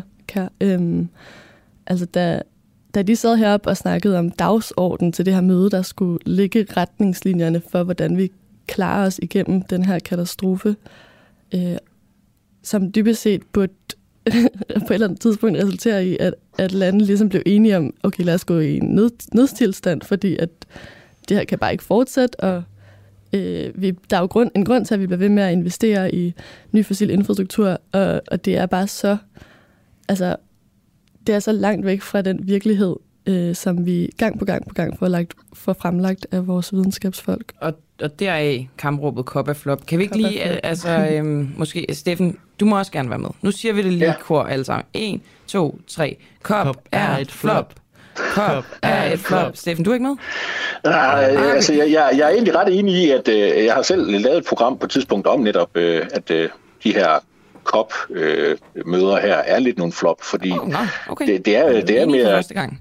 Øh, ja, jeg tror bare, jeg er enig i andre årsager. Jeg synes, at øh, det, det er enormt spild af ressourcer, der foregår øh, i forhold til de her COP-møder her. Altså, du ved, vi flyver alle verdens ledere ind med privatfly til at dukke op og spille hellige og, og, og fortælle os alle sammen, hvordan vi er nogle mm. dårlige mennesker. På, stort set på præcis samme måde, som Extinction Rebellion også står og fortæller os, at vi er nogle dårlige mennesker alle sammen den her flagellantisme på en eller anden måde. Ikke? Men, men altså, der er jo så øh, igen, øh, hvor Extinction Rebellion måske øh, er mere villige til at tage deres egen medicin, så må du sige, at det er verdenslederne jo så øh, ikke, når de står og siger, at det er også for dårligt, at øh, folk kører øh, øh, benzinbiler, øh, og så selvfølgelig kører de jo øh, en flåde af limousiner frem og øh, kommer i deres privatfly. Øh, altså, det, det tror jeg ikke, de, de flyver på, på grønne drømme, for eksempel. Øh... Så, så der kan godt være et eller andet der i forhold til, til at, at der er nogle sådan rent direkte problemer. Altså, med, jeg tror med, godt, vi kan blive enige i, at der er en vis dobbeltmoral øh, til stede, men jeg tror, at den... Mm, jeg synes ikke, det er den, vi skal tage ud af kopmøderne. Det vil være ærgerligt. Men Prøv at høre, øhm, jeg, øh, nu, nu har jeg lige fundet et lille punkt, hvor I er sådan en form for enige, øh, men jeg tænker, jeg vil øh, slutte af med noget, som I nok ikke er enige om. Jeg stiller jer alle tre et ja-nej-spørgsmål. Ikke? Jeg starter med jer, Christoffer og, øh, og, og Esther. Øhm, er, øh, kan politikerne, som de agerer nu, redde planeten? Esther? Nej. Christoffer? Nej. Steffen, kan politikerne, som de agerer nu, redde planeten? Politikere skal ikke redde planeten. Det var, altså, ikke, det var ikke ja nej. Jamen, så... Øh, øh, Men de skal politikerne ikke redde planeten? Det, det, det, synes jeg faktisk, det er faktisk en vild... Det er, det er regeringens første pligt at beskytte sin befolkning. Prøv lige at uddybe det, Steffen. Jamen altså, nummer et, øh, planeten har ikke nogen problemer. Øh, en regering er til for sin befolkning, ikke for planeten. Hvad er, hvad er planeten? Det er en stor klump sten er, og er, er planeten ikke nødvendig for, at befolkningen kan være? Eller sådan? Øh, jo, jo, jo, det er den, det er den skam, men, men øh, så, så må vi være mere specifikke. Altså, jeg, jeg, jeg, jeg er træt af den her... Altså, der, der ligger i rigtig meget også det, Extinction Rebellion siger, der fjerner man en masse mellemligninger, og så siger man nogle slagord, og så øh, synes man, at det er pissefedt. Ikke? Altså, øh, balladen er bare, der ligger nogle mellemligninger der. Ikke? Fordi, øh, hvad er det, vi skal beskytte ved planeten? Okay, vi skal sørge for, at vi har en biosfære, som gør, at vi mennesker vi kan leve og have det godt. godt nok. Mm. Den er jeg med på. Det tror jeg, det, det er de fleste med på. Det er også derfor, vi har gjort en masse for at forhindre syreregn i 70'erne og så videre. Ikke? Altså, der er gjort nogle enorme tiltag igennem tiderne, og de tiltag, de bliver jo ikke mindre. Altså, det er jo ikke sådan, vi har holdt op med at lave miljømæssige tiltag. Det er jo ikke sådan, vi hele tiden, øh, du ved, altså, vi, mm. vi dumper ikke klor ud i øh, havene længere. Jamen, hvorfor gør vi det, når vi ikke skal, altså, når det ikke er planeten, vi skal passe på? Jamen, det er fordi, det, vi beskytter mennesker. Vi beskytter jo vores liv. Det er jo det der, altså det, det er der, den der med, vi skal beskytte planeten. Nej, vi skal jo beskytte menneskene. Vi skal jo sørge for, at borgerne har det godt. Vi skal sørge for, at øh, øh, øh, vi har nogle tålige øh, systemer og aftaler, der gør, at tingene også fungerer. Vi kan lave kontrakter og aftaler med hinanden, der gør, at vi, vi, vi, vi sørger for, at vi ikke skader hinanden, for eksempel. Jamen, det, det er da fornuftigt. Okay. Øh, og hvis de også har et miljømæssigt aspekt i det, fordi det er miljømæssige ting, vi gør, der kan skade hinanden, så er det fornuftigt. Det er da fornuftigt, at jeg ikke hælder gift ud i en flod, som øh, risikerer at slå mennesker ihjel længere ned ad floden. Det er da øh, helt almindelig fornuft. Det er et meget øh, godt billede, du fremstiller der på øh, nogle af de her øh, konsekvenser, som det har, at vi i Vesten ikke forstår, øh, hvilke konsekvenser det har, at vi øh, har klimapolitik, som vi har i dag, hvor vi prioriterer vækst stadigvæk, og vi prioriterer virksomheder stadigvæk, og vi prioriterer en industri, der aldrig nogensinde har været holdbar, altså den her fossile øh, produktion af fossile brændstoffer, øh, helt specifikt også nogle andre industrier. Men øh, hvad hedder det? Altså det her billede med, at vi heller, heller syre ned af en blod, som så rammer nogen senere. Øh, det er jo meget tydeligt, at konsekvenserne helt klart rammer øh, det globale syd hårdest. Og jeg synes lige, vi skal snakke om det her... Øh, Jamen, det globale her... syd bliver jo ramt endnu hårdere, hvis ikke de må få vækst. Hvis de, altså, hvis de ikke mm, må det, komme det. nogen steder hen af, så er det jo, at deres børn vokser op uden muligheder, uden chancer. I sidder mm. virkelig forkælet, jer to. I, har gratis uddannelse, alle de her ting her. Mm. Og så sidder I og fortæller, at, at det, I reelt set siger, det er jo, at mennesker på den sydlige halvklode, de må ikke få de samme muligheder, som I har. Altså, det, det, er, jo der, det er jo der, det bliver sådan helt afkoblet mm. fra virkeligheden. Fordi lige... siger, det ville være problematisk, hvis de fik sig en uddannelse og fik sig et bedre liv og et bedre hus, og at øh, de kom til at leve under nogle bedre mm. forhold. Har vi nogensinde øh, sagt det? det, det vi, vi røver deres I siger, at, I siger, vi, vi, at de ikke må deres, udvikle deres, deres økonomi. Deres, der, hvor, der, hvor de, de skal leve, altså inden for vores levetid, min og Esters levetid, er det, er det muligt, at man slet ikke kan leve i, i Midt-Afrika. Altså, hvad, hvad kalder du det? Altså, og, at røve, altså kalder du det at røve deres, deres muligheder for liv? Eller, altså, nu, nu, nu, nu, nu, nu, jeg køber, jeg køber, jeg køber, jeg køber, jeg køber, jeg køber ikke det problem. Okay, altså, altså jeg, jeg, køber, jeg køber sgu ikke det problem, at, at vi skulle kunne gøre hele Midt-Afrika ubeboeligt øh, sådan lige nu. Altså, det, det, det, det, det, videnskaben. Øh, hvis du læser IPCC-rapporten, så vil du se, at det fremgår Øh. Ja, det fremgår, at det er i worst case, og hvis vi overhovedet intet gør, og hvis alting øh, det øh, bare fortsætter bulrende ud af med en, en eksponentiel vækst, så, så er det den vej, der ud af det går. Men, øhm. men IPCC-rapporten den beskriver på ingen måde, at vi gør øh, øh, så store landarealer ubeboelige, jeg, bare uden videre. Jeg bryder lige ind her igen. Mm. Øhm, jeg, synes, jeg kan se, at hvis I havde begge jeres hænder, så ville I tage jer til hovedet, når mm. Steffen taler. Det kan jeg se i jeres ansigter. Men det er også fair nok.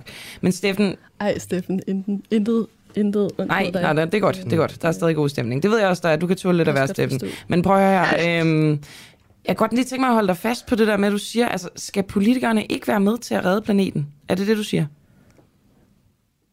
Altså, øh, politikerne, de skal jo gøre, hvad, hvad de gør, det er jo at lave nogle, nogle regelsystemer og nogle ordner, der gør, at vi kan lave nogle kontrakter og aftaler med hinanden, der, der, der gør, at menneskeliv kan fungere på en ordentlig måde. Altså, Så det er ja, eller hvad? Altså, øh, nej, det, det, altså, det er jo civilisation. Altså, det er jo det, er jo det som vi, vi har øh, øh, som øh, grundlag for vores, for vores eksistens også frem til i dag. Jamen det er jo også altså, det er jo netop lidt en høn og ægget diskussion, fordi du snakker ligesom om økonomi, det er også, øh, der er jo også tab af menneskeliv ved, ved fattigdom ja, og dårlig økonomi hvis, osv., men, men kan man ikke sige, at det starter vel ikke, altså vi står jo ikke på en bunke penge, vi står vel på planeten. Jo, øh, men altså nu taler jeg heller ikke om penge. Altså, det er jo en af de store problemer. Hvis man siger økonomi, så tror folk, at Åh, du går mere op i kroner og øre, end du går op i menneskeliv. Men mm. altså, vi gør jo reelt menneskeliv op i kroner og øre. En hospitalsplads koster penge.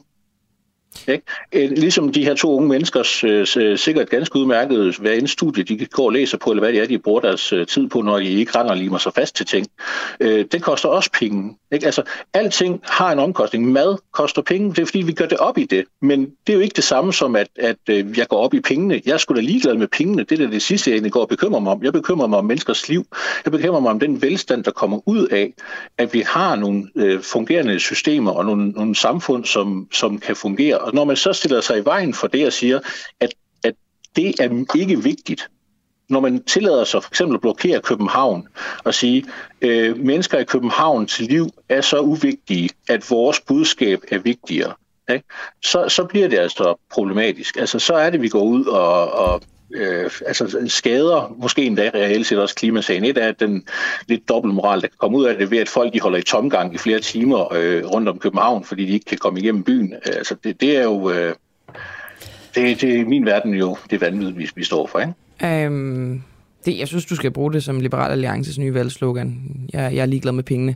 Men øhm, mm. altså, er der ikke en pointe i, øh, Christoffer og Esther, at I overser noget i alt det her? Hvorfor har I så, hvad skal man sige, ensidigt et fokus? Kunne man ikke brede det ud til os og, og, og kære jer om ikke bare klimaet, men også øh, det, som Steffen siger? Altså vækst, eller hvad, hvad mener du? Ja, at, at der også er noget i, at, at væksten også, eller manglende vækst, også kan have altså, konsekvenser for menneskeheden. For det første, jeg vil sige, at, at på COP-mødet fremlagde øhm, ham er formanden, eller hvad hedder det, rektoren for et klimainstitut i Tyskland, Johan Rockstrøm, øhm, han talte om, hvad klimaretfærdighed er. Det betyder, at de 1% rigeste af verdens befolkning skal reducere deres forbrug med en faktor 30, mens for at leve bæredygtigt. Mens de 50% fattigste kan øge deres forbrug med en faktor 3. Øhm, det, vil sige, det vil sige nemlig, at, at vi ikke øhm, røver muligheden for verdens fattigste for at udvikle sig. Øhm, det, det, er netop, det er netop den rige del af befolkningen, som bare skal mindske deres forbrug. Det var, det var, det var, det var en ting. Men det var ikke for at spare på de spørgsmål, det var for at vende tilbage på, hvad, hvad mm. Stefan han sagde tidligere. Kort her til sidst. Øhm, vi skal også have fokus på de andre ting i samfundet. Det er helt sikkert. Okay. Øhm, Steffen. Larsen, en sidste kommentar til det? Jamen altså, altså balladen er jo, at det, det bliver sådan et øh, enligt fokus på et problem, som de synes er så vigtigt, at alle andre problemer, øh, dem kan man ignorere. Balladen ja. er jo bare, at, at verden er jo, er jo er jo en kompliceret størrelse, også det menneskelige samfund. Og derfor, når man bare går i gang med at sige, jamen vi kan droppe alt økonomisk sammenhæng med, med tingene, vi behøver ikke øh, overveje konsekvenserne af, for eksempel hvad et net zero i 2025 er, fordi vi skal bare have det net zero i 2025, uanset hvad omkostningen er, så er spørgsmålet jo bare det her store, helt sikre, garanteret onde, der kommer af, at mennesker vil dø, der vil have nogle forfærdelige konsekvenser for folk, hvis vi i hele Vesten bare gik net, net zero 2025. Den omstilling af vores økonomi, den vil være ligesom da Mao Zedong, han rendte ud og fik slået alle øh, spurve ihjel i Kina, og det derefter kom insekter øh, og spiste alle afgrøderne. Øh, jamen, altså, der var en kæmpe hungersnød, der var enorme økonomiske problemer i Kina, og det var altså økonomiske problemer, fordi man gjorde noget dumt. Ikke? Ja. Og det var altså millioner af mennesker, der døde. Og, og det der med at gå ud og sige, at vi skal bare have net zero i 2025, og hvis ikke vi gør det, så får vi øh, et problem med klimaet om 100 år, eller 50 år, eller 20 år. Jamen, okay, men så har vi jo bare det problem, at vi har hungersnød for millioner af mennesker de næste tre år, eller næste fire år, næste fem år. Prøv at... Hvem er det? Vi tror det, bare på, at, at det kan godt lade sig gøre. Ja, og det, det jeg bliver nødt til at... Øh, tror på. Tror på. Tror på. Jeg, jeg, jeg bliver nødt til at lade... Det er jo svært, hvem der skal have øh, det sidste ord i sådan en her debat. Men, men fordelen er, at vi kan sige farvel til dig, Steffen Larsen. Tak fordi du var med. Og der røg han. Og så bliver I to jo siddende. Ja, jeg, jeg er ked af det. Jeg ved godt, I gerne vil, vil svare. Men I bliver siddende i studiet, begge to. Og vi fortsætter med at livestream efter klokken 9 på, på Facebook. Så jeg kan opfordre jer derude. Altså skriv øh, spørgsmål til Christoffer Krog og Esker Jarl fra Extension Rebellion, som sidder lige med fast herinde i studiet. Skriv spørgsmål i Facebook-tråden, og så kan I få lov til at, at svare på det efter klokken 9. Og nu kommer I så til gengæld til at, at høre på mig her den sidste halve times tid. Det håber I kan, kan leve med i hvert fald. Ikke? Og, og tak for denne her runde i hvert fald mm. til begge to. Selv. Godt.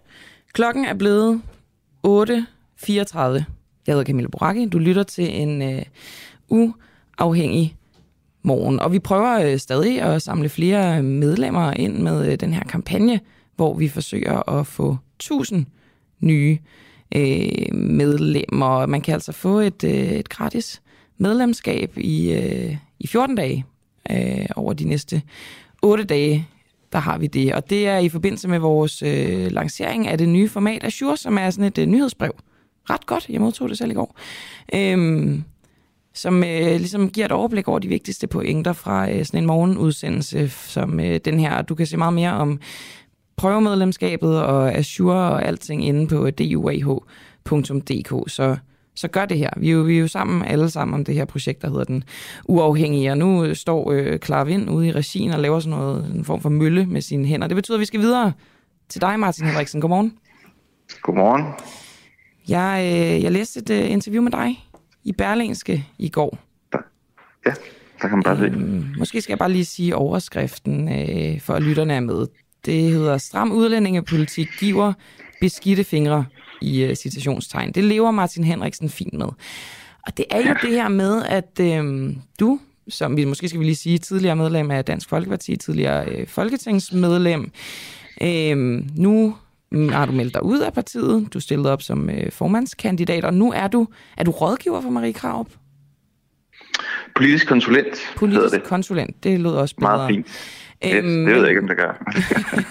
men prøv at høre, øh, det er jo i forbindelse med regeringens øh, planer om et øh, udrejsecenter i Rwanda.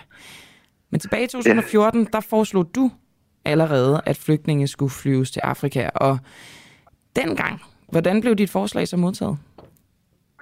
Uh, nå, men det blev uh, knap så godt modtaget. Der var nok nogen, der synes at det var lidt, uh, lidt, lidt vanvittigt. Nogle synes også, det var ganske udmærket, men nogle synes også, det var... Uh, urealistisk, men, øh, men jeg troede på det, og øh, nu er det så blevet til officiel dansk politik, og det er selvfølgelig altid sjovt at se, at nogle af de ting, som man tidligere har arbejdet med sådan hen ad vejen, så, øh, så bliver det sådan indarbejdet i, øh, i andre partiers øh, politiske programmer, og nu er det så øh, i en regeringspolitiske program, så det, det synes jeg, der er, er interessant. Øh, og jeg vil også godt sige, det er jo ikke første gang, at der er DF-politik, der er vandret over i Socialdemokratiet, men hvordan, altså, hvordan er du efterladt? Er, du, er det med sådan en bitterhed over, altså, at du ikke eller at de har stjålet ideen fra dig, eller er det mere en glæde over, at øh, den politik, du også ønsker nu, faktisk kan blive en realitet?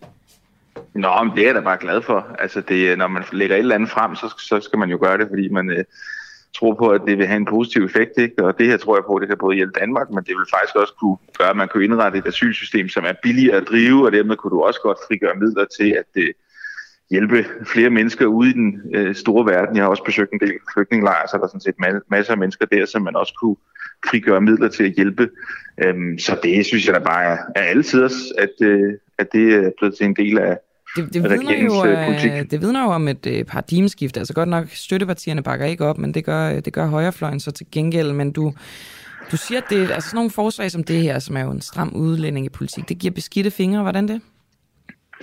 Nå, men det skal forstås på den måde, at når man øh, foreslår sådan nogle ting, så kommer der jo altid kritik fra private organisationer. Det kan være Red Barne eller Dansk Flygtningehjælp, eller hvad det nu kan være. Og det er jo også nogle tit noget, som fylder i både danske medier og internationale medier. Og så er der jo øh, folk, der siger, at, øh, at det kan man ikke være bekendt, og det er umenneskeligt, og hvad er nu det for noget, ikke? Og det skal forstås på den måde, og der skal man så være parat til at, ligesom at, og, altså, tage den kritik, som der kommer, og stille sig op imod det, og, og prøve at redegøre for, hvorfor det er det rigtige at gøre, og forklare og argumentere for, øh, for en sag, og jeg tror på, at hvis man gør det, og man selv er overbevist om, og tror på, at det er det rigtige at gøre, jamen, så kan man også godt komme et stykke vej. Men i den proces, der så er hen til, at man når målet, der kan man så godt risikere at få det, som jeg så kalder for, for beskidte fingre. Altså dybest set, at man bliver portrætteret som en, som...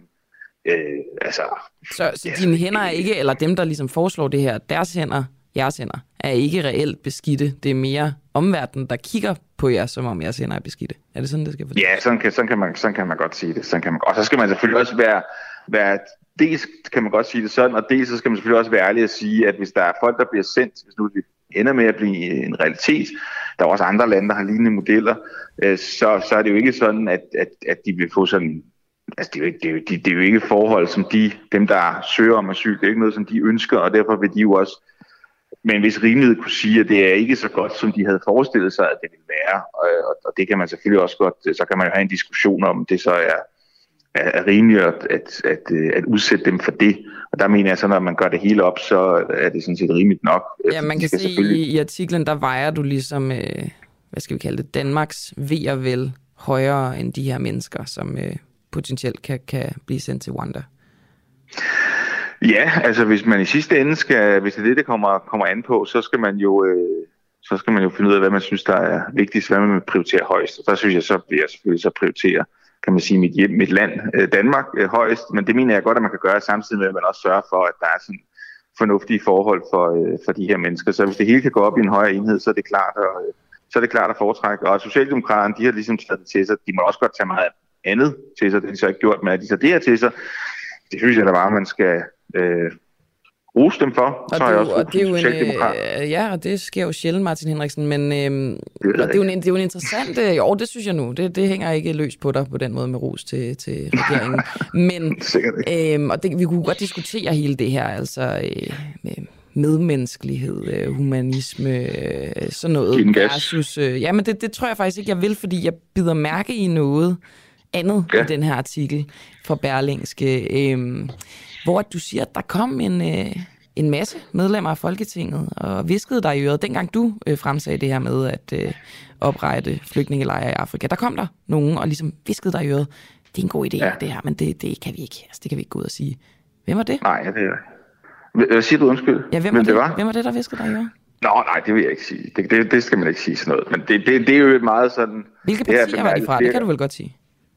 Jamen, det var sådan bredt. Øh, det var bredt. Ikke, ikke fra, kan man sige, fra venstrefløj, men øh, heller ikke radikalt, det kan også godt røbe, men det var sådan bredt, og sådan har det jo også været mange gange ude, kan man sige, øh, i virkelighedens verden, væk fra Christiansborg. Utrolig tykke mure. Altså, når folk siger, at det er godt, der er nogen, der fremfører det der, eller siger det der, ikke? fordi at det så så slipper andre ligesom for at gøre det. Men det er, altid, det er jo altid irriteret mig. Det er selvfølgelig rart, at nogen kommer sådan og siger, at det er, det er godt og giver noget opbakning. Det, det er selvfølgelig godt, men hvis alle gør det, uh, i stedet for at stille sig frem og sige det, og det er selvfølgelig især problematisk, når politikere, som egentlig faktisk får, kan man sige, løn for faktisk at stille sig frem og sige ting, ikke stiller sig frem og siger, hvad de egentlig mener, af frygt for, at det sådan måske kan, hvad ved jeg, øh, ødelægge deres karriere, eller gøre, at de mm. ikke øh, får de poster, de gerne vil have, osv. Så videre. sådan noget synes jeg er, sådan noget kan godt gå mig det, det går man grænseløst på, faktisk. Altså, for at sige det. så det, det, du er blevet ligesom en opbakning i krogene fra hele højrefløjen? Nej, nej, nej. Altså, det, det, ej, det kan man ikke sige. Det er sådan lidt spredt. Så det er sådan nogen, nogen, nogen fra bestemte partier, som synes, det er fornuftigt, og det kan både være fra ja, Socialdemokrater, det kan også godt være fra nogle, nogle venstrefolk, der siger det øh, stille og roligt. Ikke? Men øh, du får mig ikke til at sige den præcise navne. Jeg kan jo ikke sige, at Venstre som helhed øh, var jo ikke sådan ovenud begejstret for, øh, for forslaget. Det var Socialdemokratiet så heller ikke øh, dengang. Så det var jo, kan man sige, rent ledelsesmæssigt, der var det jo ikke noget, som de forskellige partier synes var, var fornuftigt. Så en form for kursændring i begge de to øh, traditionelle regeringspartier på, på den måde. Martin Henriksen... Øh, jeg ved ikke helt, hvad Venstre mener nu, jeg skal være ærlig. Nej, okay, okay. Fair nok. Øhm, til sidst, og det, nu, nu skifter jeg fuldstændig retning, så må du bare afvise, hvis det øh, ikke er mm-hmm. noget, du, øh, du gider. Du sidder jo ikke i Folketinget, du er så politisk rådgiver for Marie Kraup, som også er blevet løsgænger øh, fra jeres tidligere parti, Dansk Folkeparti. Hvor står hun egentlig på øh, Claus Hjort og immunitetsspørgsmålet? Åh, det skal jeg jo ikke. Det skal du spørge Marie om. Det vil okay. jo være mest fair. Men det hvad skal vil jeg du jo ikke sidde her. til? Ah, det... Jamen, det kan du godt sige. Det er jo ikke sikkert, hun følger dit råd. Det, det er jo står hende jo frit for. det kan jeg godt sige, men det kommer jeg ikke til at sige her, fordi når det er sådan noget arbejdsrelateret noget, så, øh, så vil det være mest, øh, mest hensigtsmæssigt og også mest fair nok, at, øh, at diskutere det med Marie, i stedet okay. for at diskutere det med dig. Selvom det er hyggeligt at diskutere med dig, og også øh, at være med her med lytterne der. Tak for det. Ja, jeg var bare, det jeg var bare vil være- nysgerrig. Altså, hvad hvis du selv var, stadig var MF'er? Uh, nå, men jeg har altid haft, øh, og har også sympati for, øh, for Claus Hjort, men, men i forhold til hvilken råd jeg vil give i forskellige situationer, så øh, til Marie eller til andre, hvis Jamen, det er på tomandshold, altså, så skal jeg jo ikke sidde og referere det her. skulle, øh, skulle øh, beslutte, om du synes, at hans immunitet skulle ophæves. Lad os sige, at du stadig sidder i Folketinget lige nu. Mhm. Hvad vil du så tænke? Så vil jeg tænke, at hvis du vil have svar på det spørgsmål, så skulle du have spurgt på en anden måde indledningsvis, end den måde, som du gjorde på.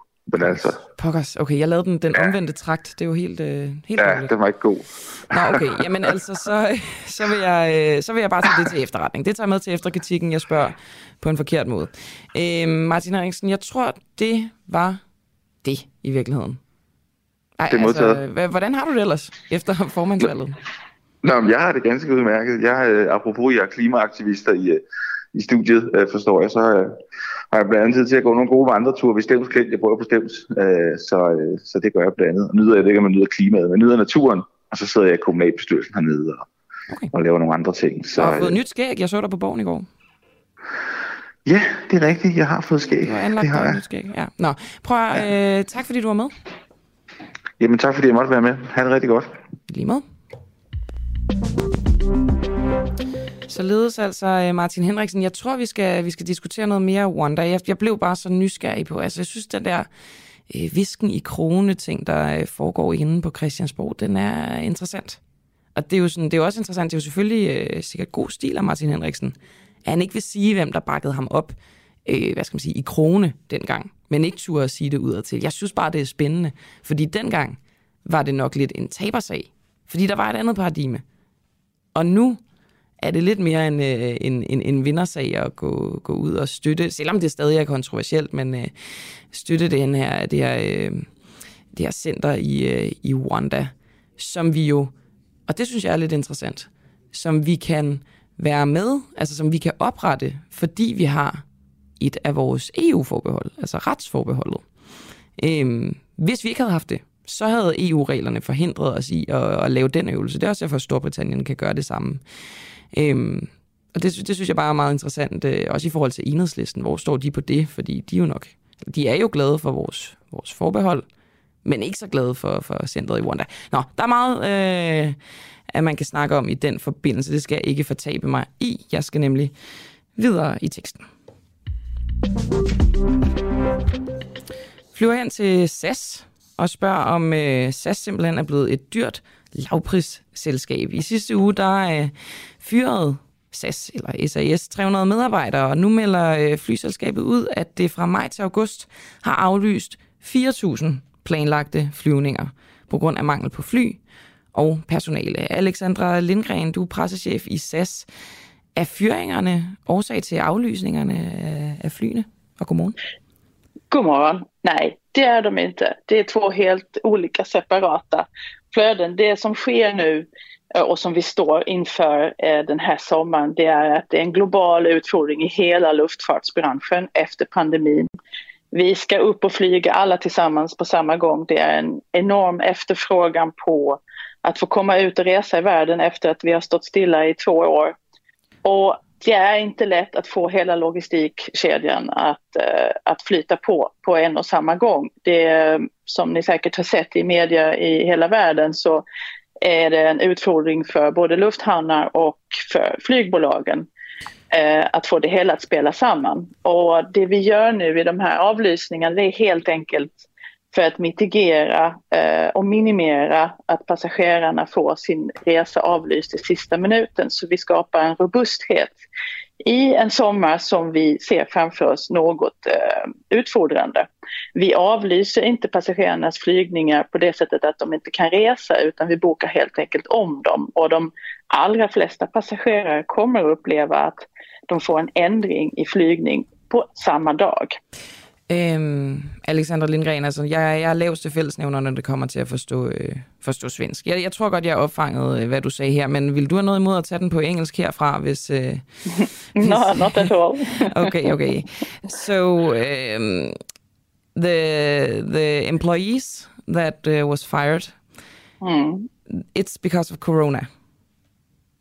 The employees that have received their uh, notification now that you're mentioning, they're part of a, uh, an agreement that we uh, signed at the beginning of Corona and the pandemic, mm. where we had to lay off a lot of employees, sadly.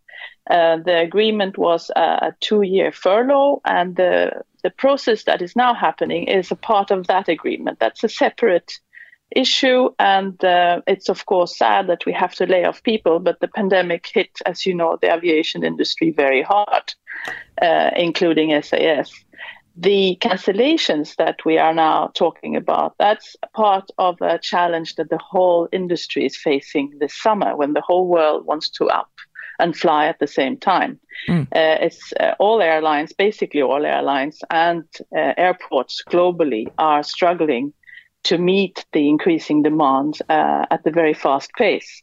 Um, we're canceling flights, but it doesn't mean that uh, passengers can't fly. We are changing them to other flights, and most passengers that are affected by these cancellations will only notice a change of flight and a change of schedule a, within a few hours of the same day. And it should also also be mentioned that we're talking about 4,000 flights out of 75,000 flights. Mm, mm. So it's far from all our passengers. Okay. Um, Denmark has uh, 14% of the ownership of uh, SAS. How big uh, an amount has SAS uh, um, uh, gotten from Danish taxes because of this uh, bad economy during the corona? I don't have a figure on that at the moment. All right. Um, how does uh, SAS um, like? How is it similar to Ryanair, in your opinion, or not uh, similar? Uh, it's it's not for me to compare uh, us to other companies. Uh, if you're talking from the uh, customer perspective, that's that's for them to decide. but uh, we are a, a route, uh, we are a network company um, with uh, the aim of a different experience than the general low cost carrier. Uh, our aim is to fly on time with excellent service and, and, a, and, a, safe and regular company. But most importantly, it should be mentioned that we have uh, employees working on Scandinavian conditions, all covered by Scandinavian Union agreements. Mm. There was a story in the Danish press uh, last week with uh, a passenger who experienced uh, a flight being cancelled in Firenze, moved to Pisa, moved back, and he wasn't compensated for the transportation between the two cities. Um, is this normal practice in SAS? Not by any means. Uh, that was a very unfortunate uh, incident. Uh, the passengers uh, affected have been covered. Uh, there were a series of unfortunate events, to put it mildly.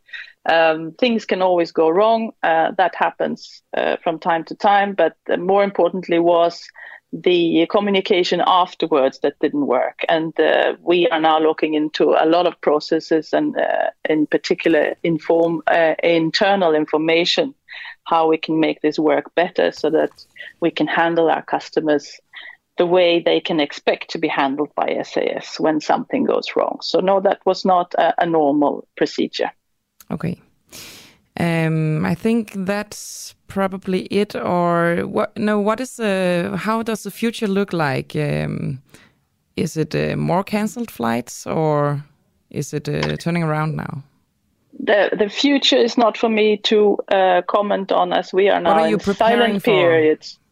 We are in silent period at the moment due to us coming close to the uh, interim uh, report on the 31st of May.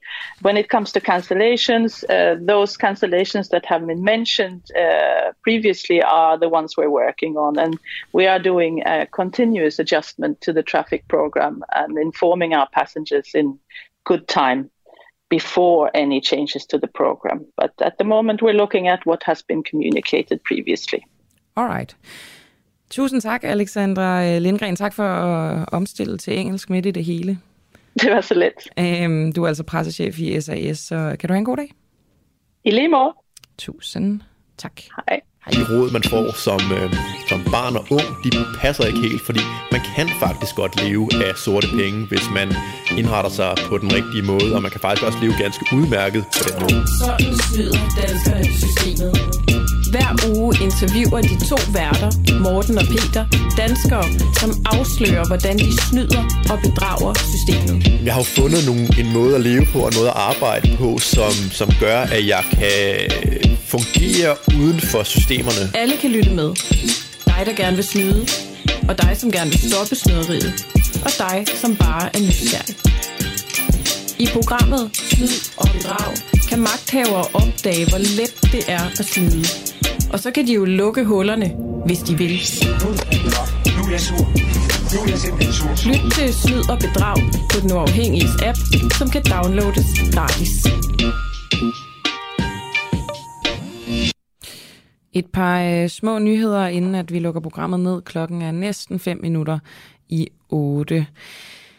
Taliban nedlægger Afghanistans menneskerettighedskommission. Det øh, islamistiske Taliban-styre er godt i gang med at opløse alle de dele af Afghanistans offentlige system, som bare lugter en lille bitte smule af demokrati. I dag der annoncerede øh, Taliban, at styret har nedlagt fem offentlige institutioner, og herunder altså landets menneskerettighedskonvention, fordi de citat ikke bliver betragtet som nødvendige. Det kan flere internationale medier berette om. Øhm, vi har nogle andre organisationer, som kommer til at varetage aktiviteter, der er relateret til menneskerettigheder, udtaler Inamullah Shamangan, der er talsmand for Taliban-styret. Menneskerettighedskommissionen stoppede sit arbejde, da Taliban kom til magten i oktober sidste år, og lederne er siden flygtet i eksil. Og øh, tirsdag, altså i dag, der godkendte den øh, spanske, undskyld, det er onsdag i dag, i går, i går, der godkendte den spanske regering et forslag, som giver betalte sygedage til kvinder, der lider af alvorlige menstruationssmerter. Det er altså kontroversielt, det her. Jeg synes, det er spændende. Nå, men det er altså nyhedsbyrået AFP, der kan øh, skrive om det. Og lovforslaget det venter stadig på at blive behandlet af det spanske parlament, før det ligesom øh, kan træde i kraft. Og Spanien er det første europæiske land til at sende et lovforslag om betalte sygedage ved menstruation til afstemning i parlamentet. Lovforslaget det er sådan en del af en opdateret abortlov, der også skal fjerne en øh, forældregodkendelse ved abort for kvinder imellem 16 og 18 år. Og desuden så vil regeringen med den her lovpakke fjerne momsen på menstruationsprodukter. Det ventes, at der går måneder før, at der øh, skal stemmes om forslaget i parlamentet. Men Spanien progressiv på det her område, det, øh, det synes jeg er spændende. Altså, øh, jeg ved ikke, om det er gak eller genialt. Hvad tænker I? Jeg ved godt, det ikke er det, I beskæftiger jer med, Christoffer og Esther fra Extension Rebellion. Men øh, jeg tænker, det er sådan en del af altså, klimabevægelsen og feminismebevægelsen. Og sådan noget. Det er jo ikke, fordi det er det samme. Men det er lidt fedtere at kusiner, er det ikke det? Øhm. Tænker I, det er en god idé, at man må melde sig syg, hvis, øh, hvis man har menstruation, kraftige menstruationssmerter? Det vil jeg som en person med kraftige menstruationssmerter sige var en god idé. Mm. Så jeg tror, jeg så taler for sådan det bare, en farvet vinkel. Det er bare ja. også. som personer.